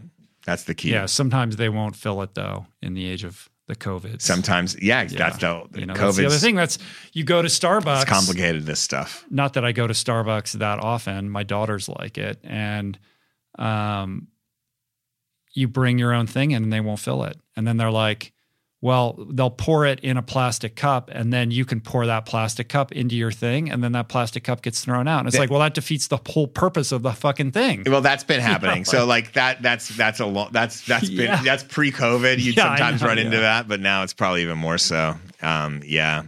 All it's right, um Let's yeah. move on. Let's get to the wins, man. We need some wins. We need some wins. You go your you we go your win. pivot away from the the dystopia. So, um, first win of the week here is uh the triple uh, to love. Back to swim run. We Swim can't get away from swim. We The, talk about the greatest run sport in the the history of mankind. I know. Um, It's the greatest sport. actually, you- by the way, I got an email or a DM notification from from Michael uh, from ÖtillÖ.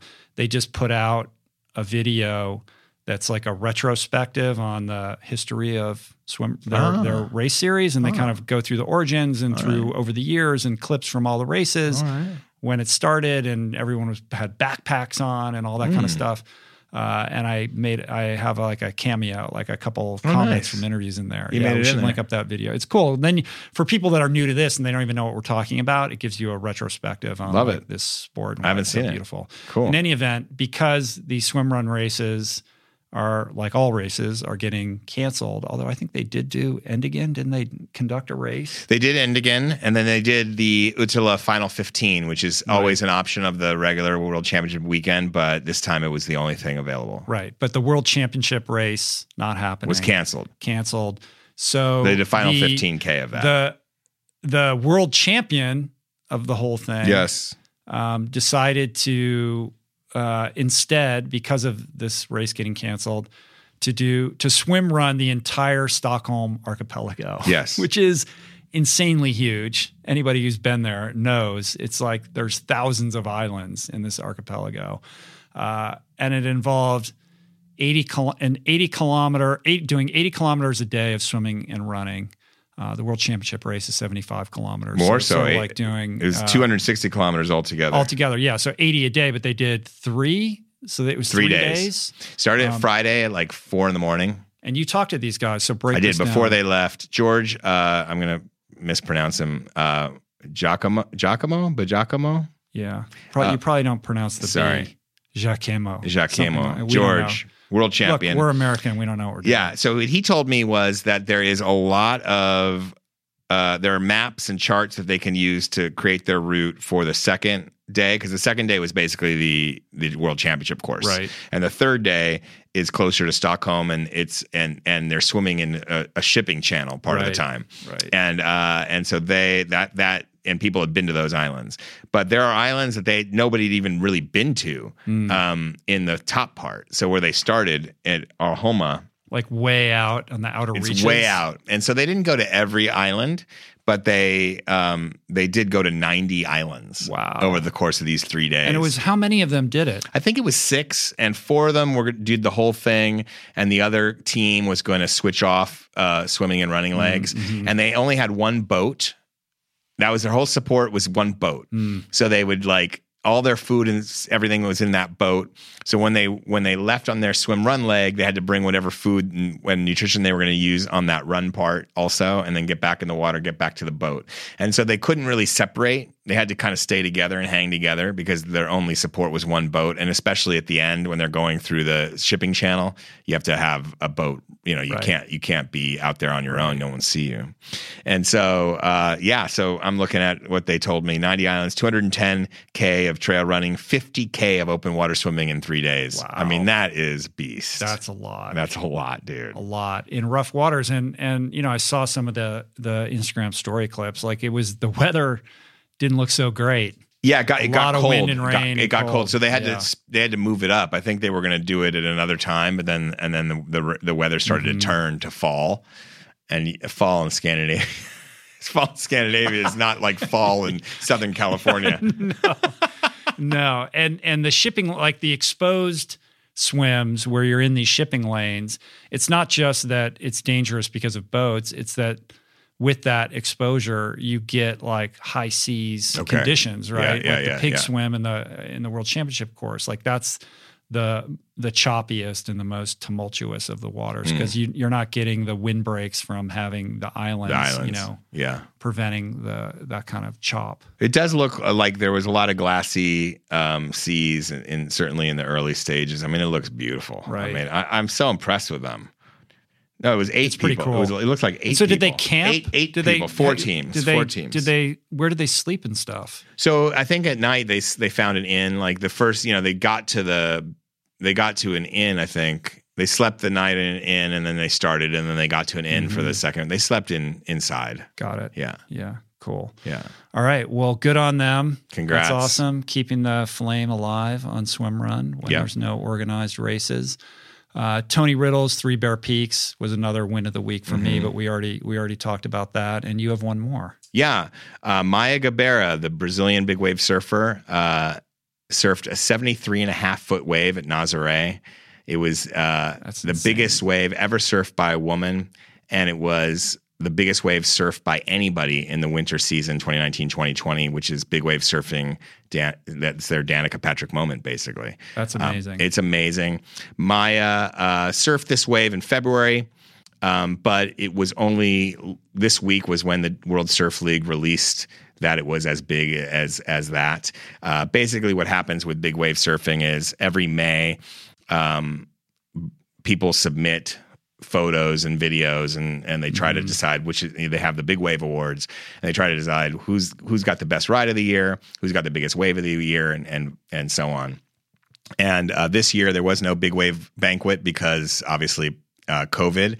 And so they've been releasing these awards piecemeal on Zoom sessions that are broadcast by uh-huh. the Surf League. Um, and, you know, we already knew Kai Lenny had the big wave of the year for the men and, and ride of the year and uh, was uh, all that. But uh, the women's, they were waiting because uh, Maya Gabeira and then a French woman named Justine Dupont um, also surfed a massive wave at that same towing comp- competition where Kai set his, set his mark at Nazare, 70 foot wave. It was the toe challenge, Nazare toe challenge, and where Maya set her uh, 73.5. And basically, they couldn't decide, like the committee couldn't decide who had the bigger wave between Maya and Justine. And so they brought in uh, wave engineers from Kelly Slater's Wave Co. that have you know oh, right. surf, from, from surf, surf ranch. ranch. They brought in uh, oceanographers from Scripps. They brought in aerospace engineers from USC, and together, how did they make that decision? They looked at the cameras uh, that were taken and the angles and the amount of light in the sky and the tide tables, and they and they looked at the imagery and the stuff in the image images, and they tried to de- determine uh, based on all of that who had the biggest wave.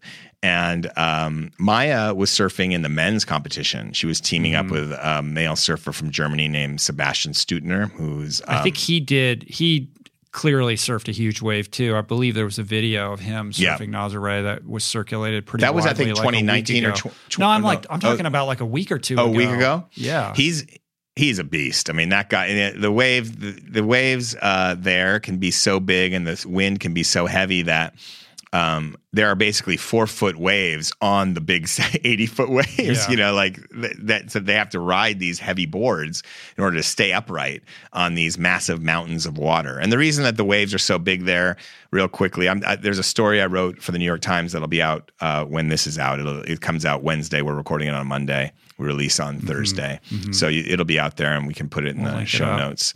Um, but there's an offshore canyon that's deeper than the Grand Canyon that can capture some of the swell that comes in and it speeds it up and then it bends it northwest. And so when there's also a southwest swell in at the same time, those two swells meet and there's a magnification effect, an amplification. So typically a 15 foot swell can be a 30 foot wave if it hits a reef, right? Uh-huh. In this uh-huh. case, a 15 foot swell can be a 70 foot wave because the canyon all of a sudden abuts a 40 foot sandbar. And so that vertic- verticality right. plus these two swells and that sped up swell and the bending of it converges and it creates this incredible wave that crashes on the cliffs right you know where there's a lighthouse and a fort and it's yeah you always know Nazare because you see that lighthouse yeah, in the insane. foreground and that there's something about that camera angle yeah. that gives you like it creates a dramatic perspective because you see that that um, tower yeah. in the foreground on the left hand side, always, it makes the wave look bigger. So when you say Maya surfed a 73 and a half foot wave, when I'm thinking of the videos that I've seen of people surfing Nazare, they look like they're well over 100 feet. Right. So when Garrett McNamara was like the first guy to to right. surf Nazare, and so what happened with I, I, I talked to to Garrett for this story, uh, and so I've tried to get we've we've gone back and forth about getting him on the podcast too. Oh, he's a hell of a storyteller. Like, he's great. Situation. He's great. Yeah. Yeah. So he basically said that in 2005 he's he was he came up in the 90s in in um Oahu yeah, he's as, old as guard. A, he's old guard. So he was when Laird Hamilton was was inventing tow in surfing. He was he was there in the early gen, and then around um, you know the, in the middle 2000s, late 2000s, tow in surfing became passe. Kind of like the big wave guys were like, it's not cool. It's mm-hmm. cooler to paddle in. Why do you need this gas guzzler? It's not the purest. You know, the sports purists were kind of turning their nose up at it. Yeah. But Garrett wanted to surf a 100 foot wave, and mm-hmm. so he mm-hmm. never did. And so in 2005, some bodyboarder from Portugal who lived there um, sent him an email saying you got to check out this wave, and he didn't even get it. It was like floating in his archives until his wife found it in 2010, and so he got it. and He's like, okay, let's go check it out. So he went over there. He teamed up with a surfer from England called named Andrew Cotton, and the two of them created this. They decided to try to surf it, and so in 2011, I think he surfed a 78 foot wave there that was went all over the news, went viral. Mhm, I remember that. And that one was estimated to be over 100 feet at the time. Now it's considered 78 feet. The Because record, you measure from the back. you measure from the trough of the wave, and then you just measure it up to the very tip of the lip of the wave. Um, uh, it's just because the reason people thought it was over 100 is because what you're talking about, that angle from above will always make it look bigger. Uh-huh. So the angle, the camera angles kind of gave it this distorted view that it was over 100 feet. Mm. But so far, nobody um, on paper has surfed a 100 foot wave there. 80 foot is the men's record. Um, in 2011, he surfed it. Still, there was a lot of most surfers were saying, "Oh, it's a it's a messy wave. It's just a slope. It's not like Jaws or Mavericks. This like people just poo pooed how hard it is to surf there and how Uh-huh. how dangerous it is. I mean, it's literally like a skyscraper's about to fall on you. Dude, who knows? I, I'm not. I'm not sure why people would poo-poo it to me, Yeah. but you know, we're not big wave surfers, Yeah, so you know, whatever. But um, he would kept trying to convince people to come surf there. And in 2013, Sebastian Steudtner showed up. Maya Gabeira showed Mm-hmm. up. Maya had a very famous accident there. And she almost died. She was pulled from the water unconscious. She was given CPR to to be resuscitated. She ended up breaking her fibula, um, herniating a disc. It required multiple back surgeries, spinal fusion surgeries. In the aftermath of that a- accident, she was hated on by big wave legends who were basically saying, you know, you were irresponsible and you put people in danger and blah blah blah. Well, in 2018, she set the woman's mark for for riding a 68 foot wave and put that in the Guinness Book of Records for the first time. And now she's surfed a 73.5 foot wave, breaking her own record. And I'd never heard of her Yeah, until now. and uh, and she lives there in Nazare full time. She's a great interview. It was an honor to do the story. Justine Dupont turned out her wave was 70 feet. Kai's was 70 feet. So Maya, for the first time, has created this, like I said, the Danica Patrick moment. Uh, woman actually uh, having the biggest wave of the year. Nice. Yeah, pretty incredible. Hats off to Maya. Yeah. Chapeau. Um, so that'll be in the New York Times on Tuesday Wednesday. Wednesday? Wednesday the 16th. sports page, or- yeah, should lead this. It with should some be epic photos. too? epic photos and some video. Cool. Yeah. All right, man. Yeah. Awesome. Well, let's do some listener questions. Let's do it. Hey Rich, hey Adam. My name is Mark. I'm from Germany. I'm a nutritionist, an athlete, an environmentalist, and of course, 100% plant-based.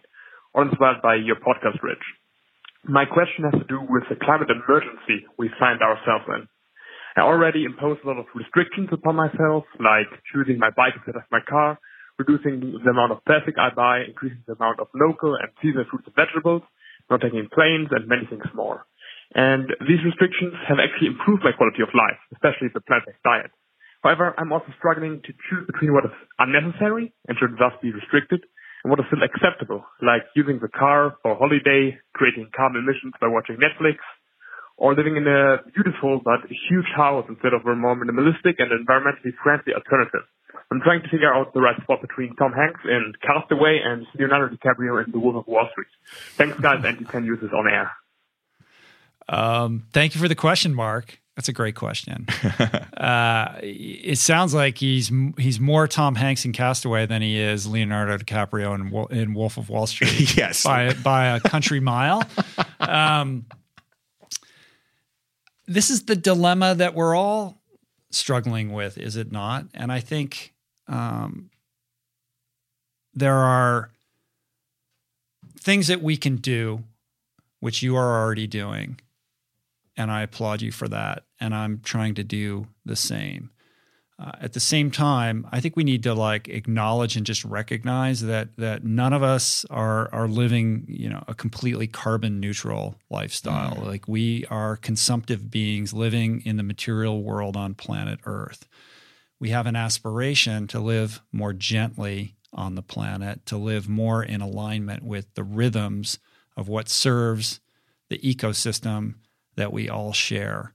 But none of us are immune from the harms that just our existence creates.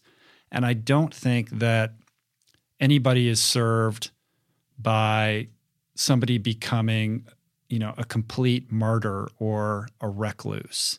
I think that we do what we can and we always strive to be better if we can, you know, the more carbon neutral we can become, the less that we get on airplanes, the less, uh, you know, um, petrochemicals that we're using. All of these things are are, are great, uh, but I think where we have to think about how can we leverage this message to create a ripple effect with other people, right? So if everybody reduced their carbon footprint 10%, that would be massive and more impactful than you living in, you know, an electric van down by the river and never communicating with anyone. You know what I mean? So it goes back to what we were talking about at the outset of this podcast, which is that meaningful conversation matters. So I think uh, where you can create leverage is to engage your community with these ideas, to try to spread them. And what I found, and everybody has their own personal strategy for how they communicate and share ideas. I found that that what seems to work really well is to make these lifestyle choices seem fun and cool. Mm. Like they're not the purview of an antiquated class of people that you can't connect with, but they're actually awesome, you know, and and we can thrive and live and be happy and fulfilled and connected in a way that perhaps eludes us in our modern world by adopting some of these habits and practices. So I think it's I think that the evolution for you is not to, you know, become Tom Hanks in Castaway, but to try to be, uh, you know, a, a, lighthouse and to be an example of some of these lifestyle principles um, within your community because we live in the world, right? You're not you're not a monk meditating in the cave, right? You're a spiritual being having a human experience in the midst of a lot of chaos and disruption. So, how can you be a force for positive change among those people that you're connected with? I like that. I mean, I think, uh, first of all, it's very funny and witty ending to the question. Mm. Um, but I'm pretty sure that Tom Hanks didn't want to be the guy in Castaway. no, I, I remember that movie. Uh-huh. but yeah, I mean, I think um, we make choices to live our lives because we like, you know, it, like the fact that you've had positive reinforcement from the lifestyle choices you've made. Um, shows that it, you did it for you as well as for mm-hmm. any any other reason. You know, you yes, sure. you're limiting your emissions, you're limiting your impact, and that's a great thing but that's a great thing for you as well as for the world and that's great i mean that's i think that's the ideal right mm-hmm. you that you that that's the kind of balance that we want to strike where we're feeling like we're living our truth and mm-hmm. we're feeling good living our truth and we're actually feeling better than we did when we weren't and some of it is like so-called restrictions have actually ended up being beneficial to us personally I think that's great. I think it's amazing that you've done that.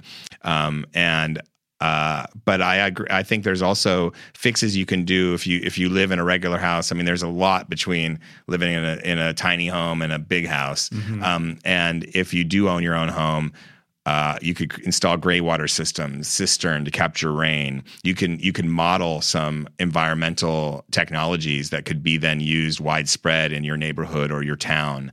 Uh, I think there's things you can do that could that, then those kinds of modalities that can be replicated to really fix cities and systemic problems. Um, that's another way of going yeah. if you are going to choose to live uh, kind of in the house you have now. 100%. And, and, so I think that there, you know, you can just keep going with this, um, but you don't have to live in a certain type of way. You know, you, uh-huh. you, you don't have to live in a tiny place to have a big impact. Right and it shouldn't be driven by guilt but rather no. you know this this aspiration to live more connected yeah and you can be minimalist i mean i, I don't live i don't have a big footprint uh, in terms of where i live but um, but some of that is is just kind of the circumstances that you know of of my mm-hmm. life mm-hmm. so uh, and there's ways to uh, correct me if i'm wrong you probably know more about this and i probably should know more about this than i do but when you are um, uh, traveling by air, you right. can you can purchase carbon, carbon offsets, offsets, or you can find a way to do that travel in a carbon neutral way. You can you can do carbon offsets, or yeah, you. How do we do that? Do you know about that? That would be something to you know, into. I I can because I out. love travel, Right. You know, and I I feel guilty when I get on a plane. Of course, I don't buy carbon offsets for my plane Mm-hmm. Yeah. rides, but I do know somebody that does. Um, or you could be like Greta and just see if you can hitch a ride on a nice Right. sailboat. By the way, she's got that documentary coming out soon. Oh, really? Yeah, she was sharing about that the other day. Um, did we answer Mark's question? I feel I feel like you did. All right, thank you, Mark. All right, Let's moving move on. on. Let's hear from Josh. Hey, Rich and Adam. This is Josh from right outside DC. Uh, I just wanted to say I love you guys are able to kind of go between the format and the interview segments. Um, kudos to pulling it off. My question is more of an ask for advice. I'm a few months away from 30 years old. I've been successful in the traditional sense of monetary relationship, career progression, um, making my way up the corporate ladder at a Fortune 500 company, and probably a lot faster than I ever could have imagined. But I can already see my mindset and the leadership style doesn't quite match up with that of my soon-to-be peers. Um, compete with Dan Buettner in July emphasized um, kind of how I'm feeling. Um, I'm a rebel at heart, so I'm comfortable with pressing on the edge of the status quo. But I worry it might be the universe telling me my purpose may lie somewhere else. Um, I know you've both kind of successfully transferred from um, corporate style to the more independent channels. And I was wondering if you were sitting in my chair, what would you do? All right. Thanks, guys. Bye. And of course, this is great to put on air. Thanks. Thank you, Josh. That's a great question.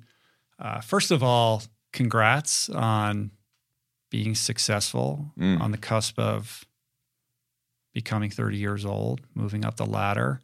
Certainly something to be proud of, to Mhm. be, you know, really stable and to have a future ahead of you. And um, that's no small thing. And, you know, I, I think there's this this like sensibility right now, like everybody needs to quit their job and like you know go on these vision quests, and we've lost sight of just valuing you know the product of like hard work and making your way in the world. Like that's fantastic. So Agreed. first of all, you should be proud of what you've created for yourself, and you should feel guilty about that. Um, I'm not surprised that you have a little tickle in the back of your mind saying maybe this isn't my ultimate purpose in life. Um, if you found your purpose in that Fortune 500 company, then more power to you. That's fantastic.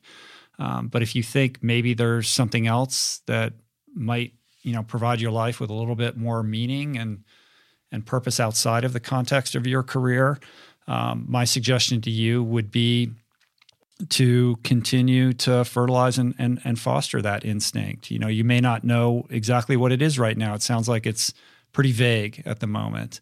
Um, that understanding, I think, is powerful. It doesn't mean that you need to do anything different than what you're doing right now. Stay at your job. It seems like it's serving you well. In the meantime, knowing that perhaps there might be something else you might want to do later just means that you should be more mindful about your consumptive habits like try to live lean like don't go out and you know lease you know the the BMW because your peers who are in your income bracket who are sitting in the office right next to you are doing that like don't get caught up in the keeping up with the Joneses game that happens with the ascension up the corporate ladder. Mm-hmm. I saw myself do it when I was doing the same thing at a law firm. When my peers would get to a certain point, I felt like I have to upgrade here and I have to upgrade there. And I was quickly, you know, living outside of my means. And this is a moment in which you should be, you know, banking that cash so that you have choices and mm-hmm. freedom so that when that impulse matures to the point where you have clarity around what might give your life greater meaning outside of your job, you have the flexibility, the freedom, and the opportunity to take advantage of that. The thing you don't want to have happen is the creation of the kind of gilded prison that happens to so many people. And it happens imperceptibly, very slowly over time. Mm-hmm. Like, well, I'm making good money and I'm moving up and I'm going to get that promotion and that bonus. So I can not only afford this car, but that new couch. And I'm going to, you know, move from this apartment to the next one. It's a very gradual process, like the frog, you know, slowly boiling in the mm-hmm. in in the water. It's not until it's too late that you realize like you're stuck now I'm married and I have kids and I've got a mortgage and Right. that thing that I wanted to do, it's just not possible. So I guess it'll happen in the next life. Like you don't want to be that guy. So live lean, live minimally, save your money, um, you know, continue to show up for your job, learn as much as you can. you know, create a network of people, meet as many people as you can, and uh, and and understand that. Look, you're 29. You've got your whole life ahead of you. Yeah. This is not, you know, a foregone conclusion that you have to stay at this job. You have tons of opportunities that will be available to you throughout your life. Like I just a couple years ago, I wrote this tweet about how I thought my life was over at 30. Like you're you've got to compared to where I was at 30, it's ridiculous. Like you're doing great. Um, I was in a very different state at age 30, and yet here I am at 53 with this completely unique life that I never would have thought possible. And I wrote this tweet about how you know basically you know just keep showing up for life and anything is possible. And that freaking tweet like will not die. Like it, mm. it continues to get shared. And just today, Upworthy posted it on their Instagram page to like Amazing. a million and a half people. So like my phone blew up. And it's it's intended to mean like, listen, you know, if you think you're stuck in life or on a certain path, you can always reinvent yourself. You can mm-hmm. always do that. You want to make responsible decisions so that reinvention process can be less painful than it right. needs to be. Um, but don't think that just because you're 30 and at a Fortune 500 company that your life is already scripted out. Right. It certainly is not. One reason I think that that tweet that I wrote still has life is that you know people are like oh it inspires me and makes me feel like I you know I still can make these choices and these course corrections in my life. But I think it also makes people feel better about the fact that they haven't done anything. Yeah. you know, like, oh, I'm 40. Like, look, he didn't do this until he was 50, so I still have time. You know, that's not what I'm saying. What I'm saying is, you know, life is about constant reinvention. We tend to think of it as static. I'm here and this is who I am and this is what my life is and will always be will always be. And that is not the case. You always have the power and the domain and the control to make changes in your life just make sure that you're doing what you need to do now so that that doesn't have to be problematic, that you're not stuck. And you don't want to be that guy with regrets who's like, oh, if I had done this differently, then I could have, you know, become a scuba instructor in in Aruba or whatever it is that, you know, your heart is yearning for. Yeah, man. That's well said. I think uh setting yourself up for flexibility so you can be responsive to and move and, and do what you need to do without nimble be nimble. Yeah. yeah, not not to have weigh your yourself go bag. down. Have, a go bag. Have A go I mean, I will correct you one thing. I was never I was never on any corporate ladder. Uh-huh. Um, I was working in the nonprofit world and then never really made any money, which made it easier in some ways to then leap and still not make any money. Yeah, you didn't have while. the ability to create I, the gilded cage. I didn't have the cage. Uh-huh. I didn't have a lot. Um, a lot of bills. So, um, but I've certainly also lived in there where I had a lot of bills and was trying to figure it out too at the same time mid career. So, you know, I think the idea of of saving money is good. Um, I think I agree that it doesn't sound like you know exactly which direction to go into yet, or maybe you do, you just didn't say. Um, in which case, uh, fertilizing that might mean uh, following that intuition, the things that you love. You follow what Ethan Hawke was saying. Mm-hmm. Follow what you love to do what is it you love to do and figure out and, and, figure that out and if you know what that is and you spend more time doing that you're kind of fertilizing and watering that mm-hmm. i think you can find some pathways um, towards a new life there i do right. think it sounds like you already know that you don't want to stay at the fortune 500 company forever that you're seeing wait i could go this far and I, I'm, I'm seeing the people that are the senior positions in that company and you're seeing yourself and you're like wait i'm not really that's not necessarily me and that's cool. That's fine. It doesn't mean you have to quit right now. It just means that right. um, you've gotten a viewpoint, and I would I would trust that. It sounds like it's an instinct to trust to me, mm-hmm. um, and it sounds like you've if you've been successful at this place, you can be successful in anything, and I right. think you know that.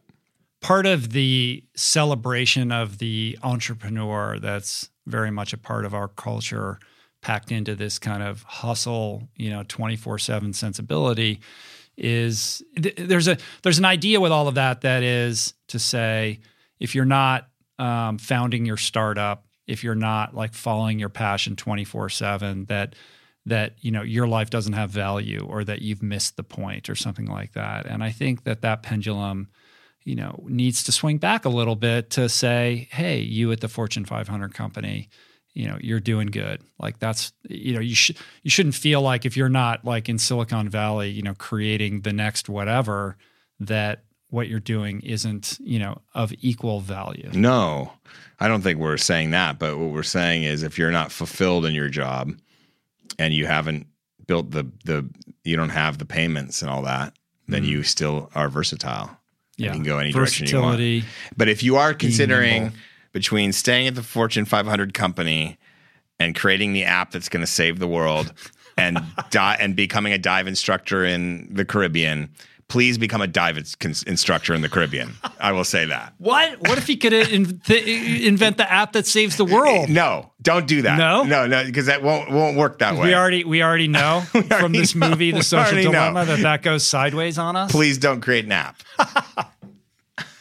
What about the app that tells you about the sustainability factor of your consumer purchases? Remember when we were talking about that? No, I don't know. I remember reading someone tweeted uh, that she and her husband want to start a uh, venture capital firm to pay people not to do podcasts Yeah, I did see that. Yes. because everyone has a podcast. Put me on now. the dole. You'd have to pay me a lot of money. No, you, you can you can keep podcasting. You're good at it. right. Just nobody knew. No more. No more podcasts. There's too many podcasts. All right. Let's let's uh, let's let's round this out. Let's One round more this question. out. One more question from Canada. Hi, Rich and Adam. My name is Victoria Asikis. I'm calling from Ottawa, Ontario, Canada, and you can absolutely play this on the air. I love the podcast and do thank you both for your work and wisdom. My question is with respect to working from home and still trying to navigate your career as a young professional. For some background, I'm 31 years old and a business lawyer. I always used to think of myself as an introvert who craved working from home all the time, especially when it wasn't an option pre-COVID. Fast forward to this now mid-COVID time, and I'm finding myself really struggling, especially as a young lawyer, with working from home for what is soon to be half a year. I never appreciated before the importance of collaboration with colleagues, meeting clients for lunch, creating long-standing relationships both in the workplace and outside the work environment, and the true importance of establishing these relationships, especially relatively early in my career. No matter what point you're at in your life career-wise, we are constantly reminded of the importance of networking, building a book of business, getting out there and meeting people.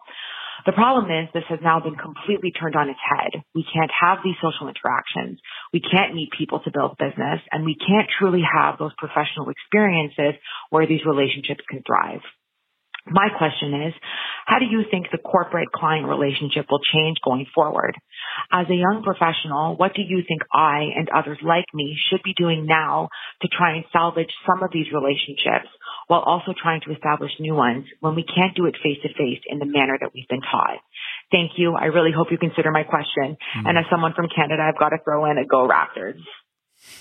All right, Victoria, thank you for the question. It's a great question. I mean, I first I would say that I'm with you 110% on this idea of being an introvert. I thought I've been training for this my whole life. This is not going to be a problem. Like this is my default setting anyway.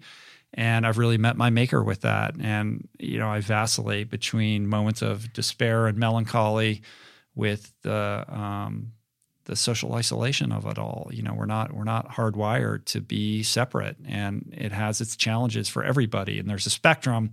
Some people are having a harder time of it than others, of course, but um, I'm sympathetic to the toll that it's having on on all of us not being able to function and be in the world um, in a way that we're meant to be. Uh, you know, I think the first thing I would say is that there is a sense, you know, the, part of where you're coming from feels like you feel like you're the only one in this predicament, but this predicament is something we're all contending with. What you're struggling with is the exact same thing that every single person, uh, not only in your field, but all across the world is dealing with. And just today, there was a, a news thing that popped up that I saw that you know, there's there's a good chance that we won't have a safe vaccine until like 2024. And that's a possibility that we have to um, factor into this. There may not be a short term. I mean, we're already seven months into this thing. Short term, what does that even mean anymore? But Right. there may not be a short term resolution to this that's going to get us back into the world in the way that we would prefer. So, with that, how do we move forward professionally uh, in terms of how we approach our career and how we build a book of business and how we interface with the world? And we're left with no choice but to take advantage of these digital platforms, back to digital platforms mm-hmm. again, in order to do this. I think one thing I can say um, from experience as somebody who's worked from home for many years at this point, and prior to that, did work in an office as a lawyer, um, that it's important that you take control of your daily schedule. Otherwise, it will control you. So you have to um, set in place a structure that's conducive not only to your productivity, but also to your happiness.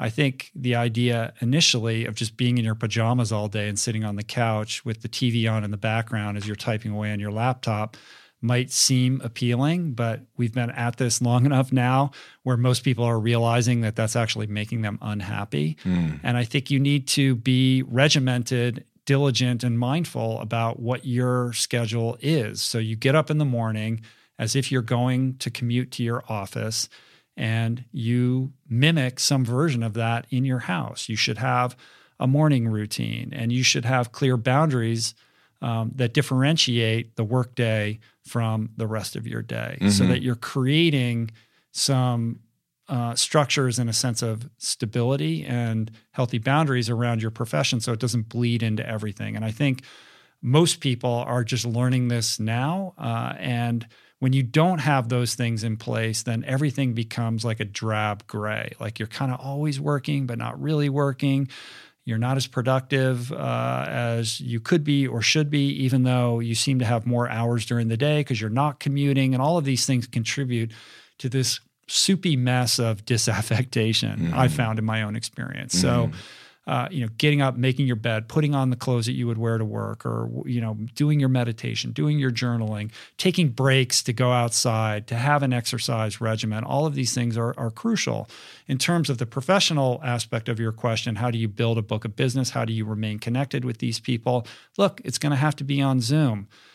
The only other thing you can do is to try to engage with people in your locality from uh, from you know uh, a perspective of doing it you know with social distancing like hey we can meet outdoors at this cafe and sit six feet apart right. and have a business meeting i mean we're seeing this happening in los angeles i don't know what it's like in ottawa right now i suspect because better. you're canadian it's much better than it right. is here um, but you know, there is some flexibility with travel and physical presence with other individuals. And if you're wearing masks and you're outdoors and you're separated or what, you know, there are ways of doing this um, that are, uh, you know, not as risky, um, that don't mean that you have to be staring at a screen all day long. Uh, you can also be like Adam and get a landline and call people up on the phone. Not everything needs to be on Zoom. Right. Um, and you know making sure that you're staying in, in in touch with friends and family and doing all of that just for your own personal uh, you know well-being. But on the professional tip look there are very like back we're going to go back to the social platforms. Like linkedin is actually an incredible resource for making contacts for developing those contacts for you know trying to you know cultivate new business on the client front. That's and true. right now, that's just the way the world is. So, um, you know, suffering is a result of uh, it, it, suffering is a is a is directly correlated to the extent to which we we resist what is. Resist. So you can either resist what's happening right now, which is that we're all in our houses, and you can develop a resentment about that and be a victim and say well if i wasn't at home then i could be going and developing all of this business and i could be much more successful than i am. Or you can accept what is happening and educate yourself about how to use these very powerful tools to innovate in your career in a new and interesting way. When everyone's zagging how can you zig always looking for the opportunity, the hidden opportunity in what everyone is perceiving as a crisis, right? What is the one thing that no one else is doing that you could do that could give you an advantage in terms of how you're building your network and your relationships that will fuel and underscore your book of business and put you in good stead with your employer? That's awesome. Really well said. Um, I'll just highlight a couple things you already mentioned, and um, a couple of them are number one, uh, make sure you have that exercise routine. You have that you're taking care of yourself outside of the workplace, and you have that getting outside, running, cycling, whatever it is, hiking, walking, whatever you like to do, swimming make sure that's that's locked into your program because that'll alleviate some of this stress and it'll get you outside because it sounds like yeah. you're just kind of going a little stir crazy which i get i understand that um, b uh, I would say, you know, the interesting thing about COVID is it gives us an opportunity to press pause a little bit. You know, that's what one of the power of pressing pause of like, you know, all of a sudden the sky is cleared and the traffic, you know, we can't say that now because mm-hmm. of the fires, but you know what I mean? Like the, yeah. there was a pressing pause aspect of COVID that was really nice. And I would say that, um, you know, don't function from a pre COVID playbook now. Like, yes, you want to advance your career. Yes, it will happen on its own. It's probably happening now without you even noticing it. Um, but don't expect necessarily to have, you know, picked up this client or that client as easily as you might have before and don't beat yourself up for right. it. You That's know, you're point. you're functioning within this new sphere, you're accepting what is and so part of that is um, don't necessarily put yourself under so much pressure like maybe you might have as a type A person in a in a different mm. type of environment. Right. You know, you don't want to give your you don't want to put that kind of pressure on yourself also. You have a job. Yeah. A lot of people don't right now. Yeah. Yeah. So focus on gratitude. Yeah. And then ultimately, um, you, you are, we are all going to come out of this. And at some point, this period that seems like you're running in place and kind of languishing in this middle part of your career or, or, you know not making necessarily getting the terrain that you covering the terrain you wish you had at 31 at some point you're going to be 35 36 presumably in the same same career and you're going to have this incredible experience of what it was like to be a business attorney in the worst climate for business mm. in the history of uh, of our lifetimes and mm. you're going to have all this all this uh, information that you'll be able to impart on other clients, and it's going to be a wealth of information. It's going to be very positive for you in the future. Mm-hmm. So, just getting through this period, staying employed, still working, uh, and then figuring out how to help your clients within this climate, um, all that is going to pay off for you, even if you can't see how right now. Yeah, that's a very good point. There's a an adage in the recovery community which goes like this I wonder what that would have been like had I been truly sober, right? Mm. And that is to say that when you're weathering a difficult situation, whether it's like the death of a relative or a divorce or, you know, some kind of difficult, emotionally trying situation, you want to be your best self. You want to be your most emotionally, mentally, spiritually fit it's not just about not doing drugs or or drinking. It's about emotional sobriety, right? Um, because you don't want to look back on that experience a year later and think, I wonder what how I would have conducted myself had I really been dialed in. Hmm. You know what I mean? You want to look back and go, you know what? Like I did the work and I was able to show up 100% and be of service and do it with grace and gratitude.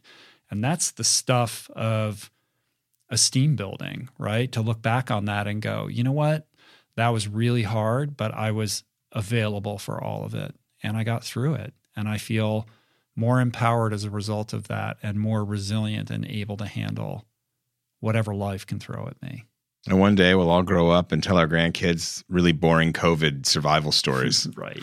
What's going to really be interesting is how the younger generation not only gets through this, but the stories that they will tell their kids and their grandkids because this is very formative. That's going to be the unusual. real baby boom. Right. Not the during COVID, but post COVID when everyone could go party again. yeah. well, there's plenty of people partying now, as we That's know. That's true. You know I, forgot. I, mean? I forgot. So, I forgot. all right, we're gonna avoid you know pulling on that thread, and we're gonna put a pin on it. Until next time, thank you, my friend. How do you feel? I feel good. This was good. I thought this was good. I'm not even tired yet, but I feel like it's no. coming. It's like it's like nibbling at my synapses. Will, right? Yeah, you're gonna go home and crash. exactly. I better uh, not. I have to. I think it's it's baby time when I get you home. You gotta take those my, cat naps whenever you can, man. Exactly. If you want to come over to my house and grab a snooze in the teepee. Hey, that sounds it's good. It's available. Thanks, man. Um, good, man. All right. Well, hopefully we're back in two weeks again. Yep. Until then. You can follow Adam at Adam Skolnick on the social medias that you're trying to avoid and that you're taking off your phone right now because you just watched that Yeah. movie. Uh, if you want your message considered for an upcoming episode of the Roll On edition of the podcast, leave us one at 424 235 4626. Don't forget to hit that subscribe button on YouTube, on Apple, and on Spotify. Check the show notes on the episode page at richroll.com. We'll put links up to everything we talked about today. You can also submit your questions on the Facebook group. Uh, and I think that's pretty much it. I want to thank everybody who helped put on today's show. Jason Camiolo for audio engineering, production, show notes, and interstitial music. Blake Curtis for videoing today's show, which you can find on YouTube, youtube.com slash richroll. Jessica Miranda for graphics. Ali Rogers for taking portraits today. Georgia Whaley for copywriting. DK, David Kahn, our boy DK. for advertiser relationships and theme music by my boys Tyler Trapper and Harry. I can't talk anymore. I think that means we need to end this podcast. Cap it. Appreciate the love, you guys. See you back here in a couple days with another episode that I really want to tell you who it is, but I'm not going to. You're just going to have to wait. That's the way it is because I'm making the rules because it's my podcast. It's your podcast. Right. Peace. Plants. Música